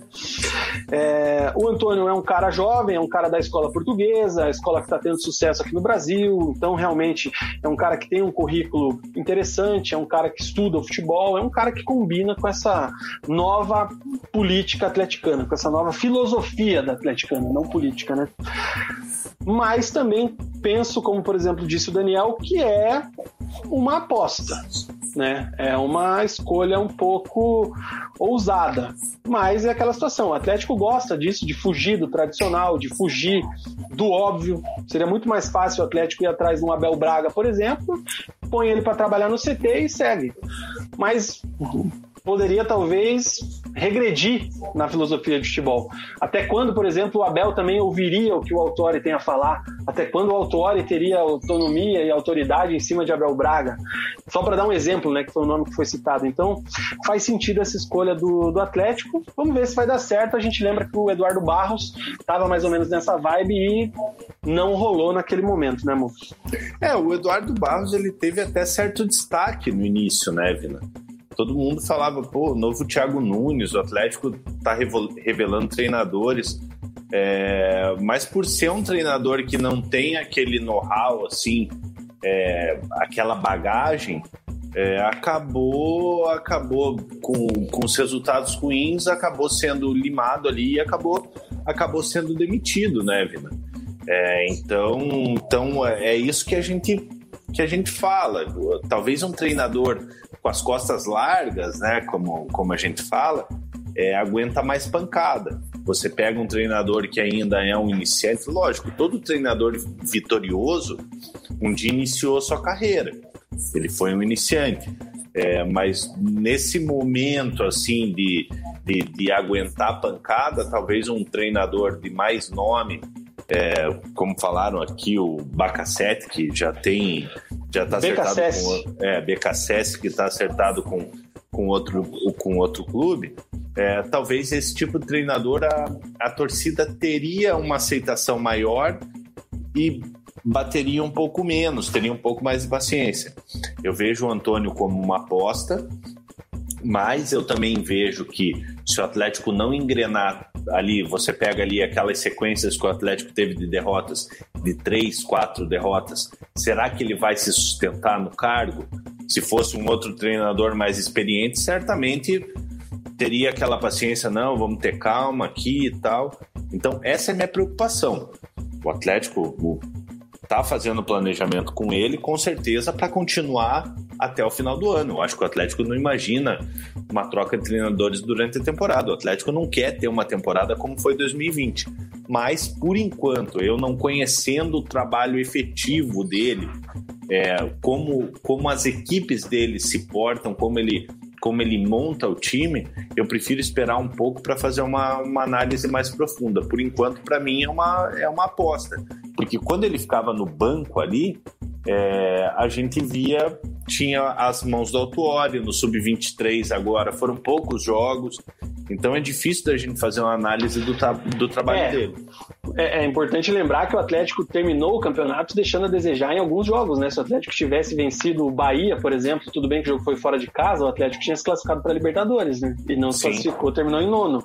E era um jogo que o Antônio estava comandando. Tiveram vários jogos ali que o Atlético foi muito burocrático, assim, meio preguiçoso. É um desafio aí que ele tem para montar esse, esse Atlético. Vamos ver se vai ter a cara dele ou a cara do Autuori, né?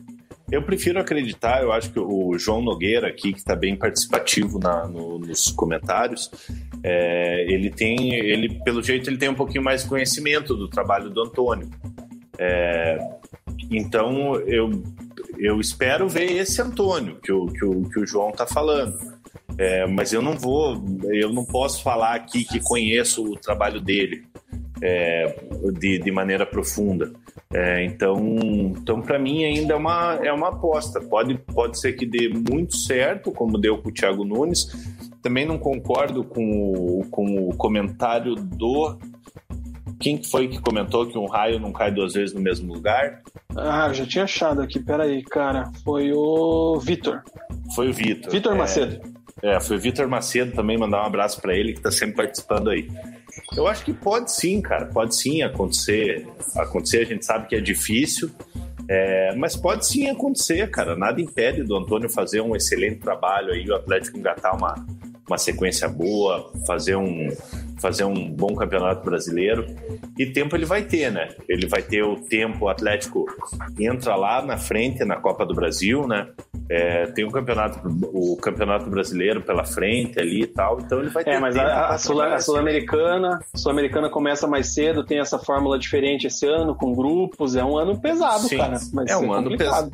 É um ano pesado, mas ele tem tempo para trabalhar e ele conhece o elenco, né, Vina? E o elenco Sim. conhece ele também. Então, então é uma aposta válida. Eu, obviamente, eu esperava que o Atlético, como eu falei, eu esperava que o Atlético trouxesse um treinador é, mais forte de, de nome mas vamos esperar para fazer uma análise do trabalho dele. O Lucas lembra aqui que na quinta-feira tem a reunião sobre o Rony, aquele caso lá do Atlético, ele está recorrendo aí à FIFA, se vai poder ter a liberação ou não, pelo que o Lucas está dizendo aqui é na quinta essa reunião, eu não tenho certeza, não, não, não lembro de cabeça, mas confio nos resenhetes, então pode ter essa definição e a antecipação aí da liberação do Atlético para contratação, caso contrário, só na janela do meio do ano ali em julho. Pedro SHK é, ele não apostaria, tendo em vista o calendário, acaba saindo econômico. Se der certo, é ponto para Mário mais uma vez. É, tem alguns comentários aqui que eu vou falar já daqui a pouco. O Daniel Loures, muitos falam que o, com o Thiago Nunes deu certo e com o Barros deu errado. Para ele, é balela. Ambos entraram na fogueira, Nunes interino até ganhar a Sul-Americana e Barros saiu interino. Primeira vez começando um trabalho será agora, bem lembrado. Mesmo depois do título, o Thiago Nunes ainda era interino, né? O Antônio Oliveira é o treinador do plantel principal do Atlético. O João Nogueira, como você disse, ele diz aqui que técnico no Brasil é caro, tem multa, meia dúzia de auxiliares e não tem os predicados que o Atlético procura. Com o português, o Atlético sabe exatamente o que está comprando. E é mais ou menos dentro daquilo que eu tinha falado. Eu penso assim também, né? Ah, o Atlético vai lá gastar 700 mil reais por mês para trazer o Mano Menezes. Cara, absurdo. Não tem. Vai lá é, trazer um, o, o, traz um Fernando Diniz, que também hoje em dia não deve ser um treinador barato. É, tinha aquela especulação lá do, do Ceni que caísse do Flamengo, pintava também é um treinador caro. É, assim, faz sentido a escolha do Atlético realmente. O problema é que tem a lembrança da última temporada que não foi o que a galera esperava. O Léo diz aqui que a diferença do Eduardo Barros com o português é que o Eduardo pegou o time na fogueira do trabalho anterior com o Dorival. Faz sentido.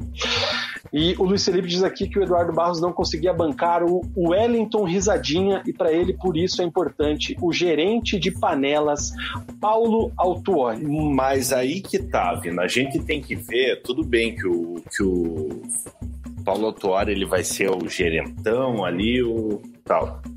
Mas a gente tem que ver se ele não vai ter influência no trabalho do Antônio, porque ele já Ah, com bem... certeza Aí que tá, mas ele, se ele deixou claro que ele não quer mais ser o treinador, então ele deixa o cargo de treinador para Antônio e deixa o menino trabalhar. Porque interferência externa é, em escalação, por mais que seja o Paulo Autuori, o jogador ele tem muito respeito pelo treinador. Quando começa essa bagunça, o treinador acaba perdendo o elenco e vira uma zona. Você sabe como é que é. Então é bom que o Paulo Autuori dê essa autonomia para o Antônio poder trabalhar da maneira dele o time do Atlético. Rafaela Abete diz aqui que não acredita que dê certo essa aposta, assim como na época que efetivaram Eduardo Barros, ela não achou que daria certo e não deu. Então, Rafaela Abete está prevendo tudo o que está acontecendo no Atlético. Por isso, Daniel pede para que ela seja vice-presidente de futebol do Atlético.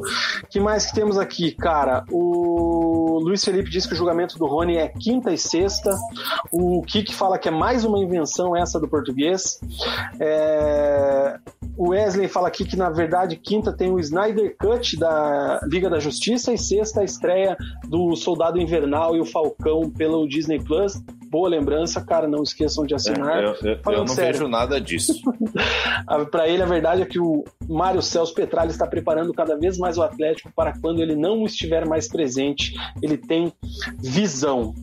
João Nogueira fala que pela entrevista o Antônio tem total autonomia em escalações e treinamentos, acredito que sim também, mas é, penso que se, por exemplo, ele resolve, sei lá, colocar o Nicão de 9 fixo, o Autori vai pegar o Antônio, não dá, cara. Não inventa. Entendeu? Vai que surge um novo Manuel lá no ataque. Eu tenho certeza que o Autori vai dar uma palpitada. Ele é gestor do Antônio Oliveira, é normal. Sim. Então, vai ter influência sempre, mas claro, com liberdade para o português trabalhar. Acredito que sim. É, uma é isso coisa... que diz ali o Daniel. Uma coisa é o conselho, é a, a, a conversa, né, Vina? A outra coisa é a imposição. Isso que não pode acontecer. O treinador da equipe é o Antônio. Exatamente. Cara, que mais que tivemos nessa entrevista? O James Serna dizendo aqui: boa noite da Flórida. A nossa audiência sempre qualificada e internacional, hein, cara? A gente tem ouvintes, é, ouvintes, olha como a gente é radialista, né, cara? Ouvintes, inscritos e telespectadores de todo mundo.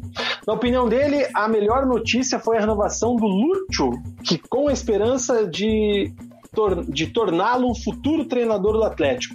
Teve isso também na, na entrevista do Paulo Autuori, questionado sobre a situação de Lúcio Gonzalez, que terminou o seu contrato agora no final do mês de fevereiro. O Autuori sinalizou que terá uma renovação de contrato aí por três meses, pelo que ele disse, para uma preparação para um jogo de despedida e já está acertada também a incorporação de Lúcio Gonzalez na comissão técnica atleticana. O cargo, aquela coisa toda, ainda é, não foi dita, vai ser definida mais para frente, mas o fato é que o argentino Lúcio, que tem uma grande identificação com o Atlético Paranaense, se adaptou muito bem à cidade de Curitiba, vai permanecer no Atlético. Isso eu acho importantíssimo, ainda mais visando é, o crescimento dos meninos da base do Atlético. É, Vina, eu, eu assim, cara, eu sempre fui um fã do Lúcio, né, cara? Porque eu acompanhei a carreira dele na Europa. É, como, como eu te falei, é jogador de, de Copa do Mundo. É, lembro dele jogando eliminatórias da Copa. É um jogador que eu sempre gostei. Mas chega uma hora que a idade chega, né? Eu, até lá atrás, cara, eu acho que. Lógico, não quero me meter. Primeiro agradecer o superchat aí, né, Vina? Isso aí, o Heliox, se eu não me engano, o nome dele Leonardo é Lucas Oliveira. Oliveira. Leonardo Oliveira? É Acho Lucas que é Lucas, Oliveira. Leonardo Oliveira não é muito fã do resenha, não. Cara, então. então Obrigado, assim, Lucas. Falando do Lúcio, é, eu, eu acho que o Lúcio poderia ter sido. Lógico, ele que tem que saber da carreira dele. Eu, no lugar dele, eu teria encerrado minha carreira com o título da Copa do Brasil. Ele ainda achou que seria útil, o Atlético achou que ele seria útil dentro de campo, renovou, continua sendo utilizado, mas eu acho que não tem mais é, é, a capacidade física para suportar o futebol brasileiro, seja lá o Campeonato Paranaense, o Campeonato Brasileiro. É, já deu mostras disso, é, é, um jogador que já tem 40 anos, né? É, então acho que legal essa iniciativa do Atlético de renovar por três meses. O Lúcio ainda está se recuperando da contusão no joelho. É, para o Lute fazer um, um, jogo de despedida, muito provavelmente sem torcida, né, devido à pandemia. É, mas o Lute é um jogador muito identificado com o Atlético, é um vencedor, participou da, dessa, dessa fase vencedora do Atlético aí. É legal o Atlético dar esse contrato para ele e já tem esse plano de carreira é, para ele aí pós pós ele pendurar a chuteira, se aposentar, vai ter um cargo ali dentro no, do, do Atlético como diretor de futebol, alguma coisa assim. Ele vai ter algum envolvimento ali, seja na comissão técnica, enfim, o Atlético que pagou esses cursos para ele, né? Ele concluiu esses cursos de gestão na CBF lá. Então é um cara que vem se preparando já para aposentadoria e é um cara, é um dos ídolos do Atlético, né? Eu sei que divide muita opinião, mas é mais um dos ídolos do Atlético aí que se aposenta. Bem, bem opinado. Eu acho importante também. Achei legal tudo isso que aconteceu, muito bom. O Paulo Andreola, ele fala aqui também, e está na nossa pauta, que nessa entrevista teve o anúncio da renovação do Jadson. O Meia Jadson, que tem aí seus 30 e sete anos, fez oito jogos na reta final do Campeonato Brasileiro, teve seu contrato renovado até o final dessa temporada de 2021. Autori elogiou bastante a dedicação, a forma como o Jadson vem trabalhando e por isso ele é merecedor dessa renovação. Confesso que o Jadson me surpreendeu positivamente. Tecnicamente não tenho o que falar, extremamente qualificado, diferenciado, é um jogador ímpar hoje no futebol brasileiro, mas eu não esperava que ele fosse tão bem fisicamente. Então, ponto para o Jadson, achei importante essa renovação do Atlético. É, o Jadson que chegou ali com, com aquele contrato curto, né? Chegou primeiro para manter a forma e tal, mostrou qualidade, é o que a gente sempre falou, né, Vina? O Jadson é um jogador extremamente técnico, um jogador com nível de seleção brasileira. Foi, hoje em dia não, obviamente, mas foi um jogador de nível de seleção brasileira. Campeão das Copas Confederações 2017. É, foi, foi 2013. 17 não, 13. 13. É, foi fez sua carreira lá, lá fora no Shakhtar, lá jogou muito, é um dos ídolos do Shakhtar. Depois veio para São Paulo, não teve tanto destaque, né? É, aí foi para o Corinthians, onde se identificou muito bem, muito. foi bicampeão brasileiro, é, fez uma, uma, linda carreira lá é, e retornou ao Atlético. Então acho que demonstrou vontade, demonstrou que tem capacidade de ajudar ainda, mesmo com a idade avançada, demonstrou que está interessado eu acho justa essa, essa renovação aí. Não, não vejo como uma homenagem do Atlético essa renovação. Eu acho que o Jadson de fato pode ser muito útil para o Atlético, seja entrando no segundo tempo, seja sendo utilizado da maneira como a comissão vai preparar para ele. Lógico, a torcida não pode esperar que o Jadson vá jogar os 38 jogos do Campeonato Brasileiro. Provavelmente ele vai ser poupado, vai, vai ficar no banco às vezes. Mas é um, é um jogador ali, principalmente na bola parada, que decide tantos jogos, né? É um jogador muito, muito importante que pode ser muito útil para o Atlético na temporada. Um agradecimento aí pro James, que mandou um superchat pra gente, patrocinando a nossa cervejinha. Muito obrigado, James. Tamo junto. É... que mais que temos aqui, cara? O nosso parceiro Carlito Perucci, belo bronze Mug. Invejo o bronze de Mug. Outras notícias importantes que tivemos aí nessa coletiva do Paulo Autuori, não tão notícias assim, né? Mas colocações a respeito da situação do Nicão. Ele disse que o Nicão não tem nenhuma proposta nesse momento, o contrato dele vai até o final desse ano e nesse momento a situação é que ele permanece. Surgindo alguma outra coisa, vai ser ouvido. A gente lembra que o Nicão tem aí a possibilidade de assinar um pré-contrato, sair a custo zero a partir do meio do ano, caso não seja feita nenhuma renovação. E uma outra coisa que a torcida fala bastante, questionaram o Autori nesse sentido, é sobre o Fernandinho.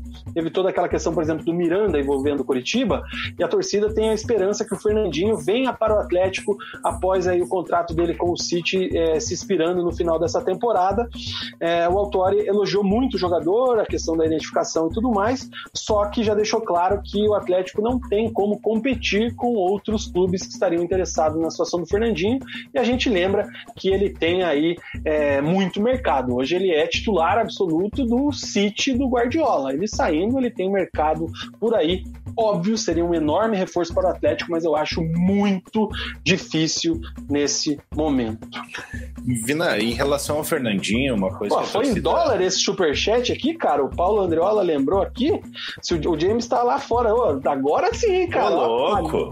Pagamos bem aqui com esse superchat em dólar, hein? É verdade. Valeu, porque, James. Ó, o do, do Lucas foi. É, aparece ali, ó, em real mesmo, não tinha percebido. Que bom, cara. Coisa linda. Muito obrigado, ficamos felizes, cara. Com a cotação do dólar aí, o bagulho pagou três meses do, do, do StreamYard. Vina, em relação ao. ao Fernandinho. Ao Fernandinho, é, a gente tem que lembrar a torcida do Atlético, lógico. É, a maioria acompanha o futebol europeu ali, o campeonato inglês, a Premier League.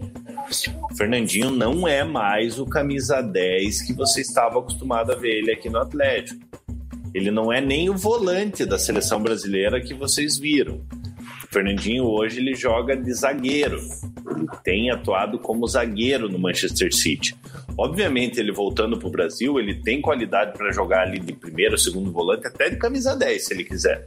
Mas Fernandinho já vai voltar com uma idade avançada. Como você falou, é um jogador de altíssima qualidade, outro jogador vencedor que fez história no Shakhtar, depois no, no Manchester City, para o cara fazer história na Inglaterra, brasileiro fazer história na Inglaterra é difícil, talvez o Fernandinho seja um dos, dos maiores brasileiros ali da história da, da Premier League. futebol da Premier League. É, logicamente, você tem hoje em dia você tem outros jogadores que fazem história ali. William fez sua história no Chelsea, enfim. É, então eu acho que o Fernandinho tem muito mercado ainda, mas ele sempre deixou claro que a prioridade dele é voltar para o Atlético. Tem que ver qual que é o plano de carreira dele, se ele pretende se aposentar, se ele é, pretende realizar o sonho do pai dele, da família dele, de jogar uma temporada no Santos, que é o time da família dele, e depois retornar para o Atlético. Então a gente tem que saber que são os planos do Fernandinho. É, futebol ele tem de sobra para jogar aqui no, aqui no Brasil, é um baita jogador, jogador de Copa do Mundo. Deixou claro que a prioridade é o Atlético, então basta aguardar. Ele tem contrato até junho no Manchester City lá, e aí ele vai definir o futuro. Cara, eu acho difícil, mas, porra, seria bom, hein? Seria legal, hein? Imagine, a galera atleticana já pira com a dupla Fernandinho e Thiago Heleno, hein? Que que é isso, cara? Não, e aí vai reeditar aquela dupla que frequentava. Com o Jadson. Muito a Bavário. Quantas vezes já cruzei com Fernandinho e Jadson na Bavário? Na Bavário, hein, cara? Aquela terça-feira. É, o Fernandinho não era de não, não era de tomar o capilé. O Fernandinho ficava mais na dele ali e tal. Mas o Jadson, meus amigos. O Jadson o bichinho, gostava, né, cara? O bichinho gostava do gelo e fumava pra o galera, dele. Pra galera mais nova aí, um dia a gente faz também um preleção baladas de Curitiba da boleiragem, que Nossa, era boa. Tem muita história, cara. A, ba a Bavarian na terça-feira, quatro horas de chopp liberado, meu amigo. Você fazia aquela pilha de copo de plástico assim, ó. Tomava até e vai que vai. E é isso aí. É... O Wesley fala aqui é uma corneta ao nosso governo federal. 5 dólares hoje dá para comprar um Celta no Brasil. É verdade, cara. Mais ou então menos é isso por aí.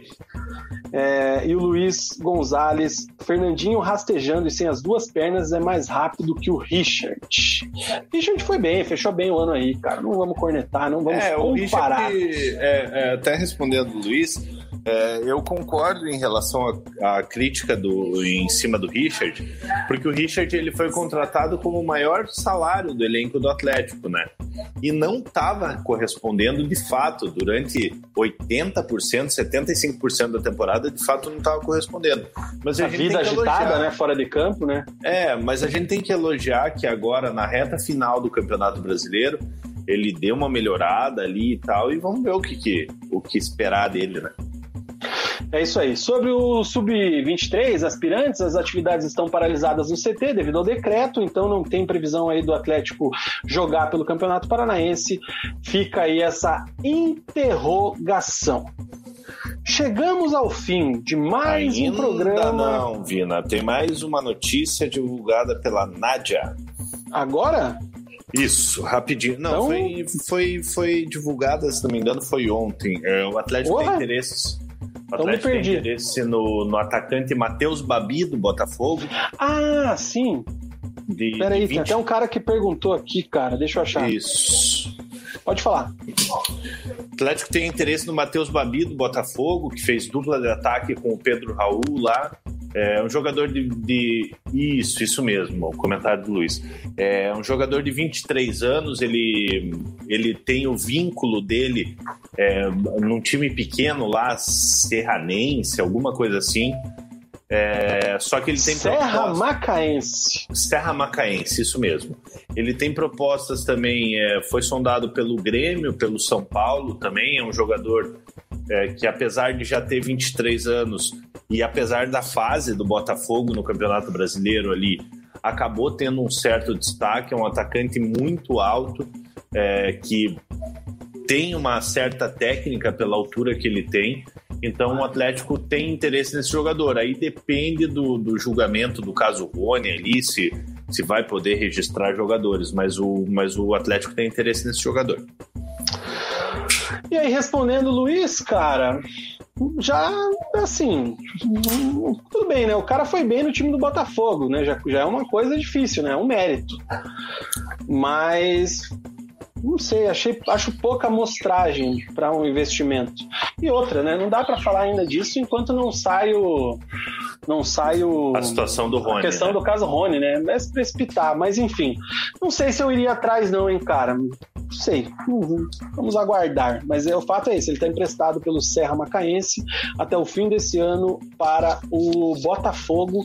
E essa notícia até já está aqui antiguinha, cara. Já é de seis dias atrás, no blog da Nádia.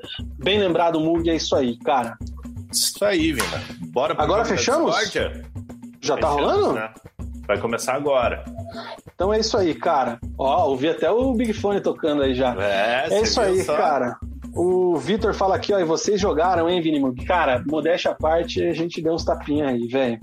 O João Nogueira sobre o Babi, não é fã do Babi, mas é jovem, se for boa oportunidade de mercado, faz uma função que não temos peças. É jovem mais ou menos, né, cara? 23 anos já não é tão jovem assim É. pro futebol. Saudades, 23 anos. Não dá pra você fazer um contratinho de cinco anos esperando que você vai ter retorno. É, meio perigoso. É, e o Daniel ainda fala de Fernandinho, mais mercado que Miranda, peça-chave do Guardiola. Espera que a torcida não se emocione, igual aconteceu com os coxas, porque é bem mais difícil. E é isso aí, gente. Mugi, suas despedidas, meu David David. Valeu, galera. Se cuidem. Boa semana pra vocês aí. Quem puder, fique em casa. É, E boa semana pra você também, Vina. Tamo junto. Valeu. É isso aí, galera que está acompanhando o resenha. Você que não viu a live com o Cocito que fizemos na quinta-feira, ela está aqui no canal, hein? Procura aí um papo de 2 horas e 40, sensacional com o ídolo atleticano Cocito. Falou do Campeonato Brasileiro, do título, da perda da Libertadores e da sua saída do Atlético conturbada agora. Recomendo demais essa live, ficou muito legal. É isso aí. Tchau, Mugi.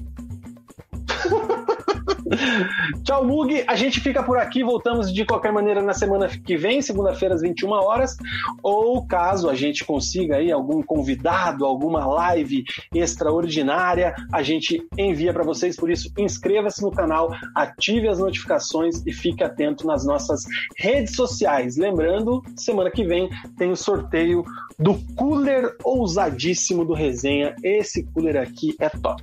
Aquele abraço, fiquem com Deus, se cuidem. A gente fica por aqui. Voltamos na segunda-feira que vem. Aquele abraço. Tchau!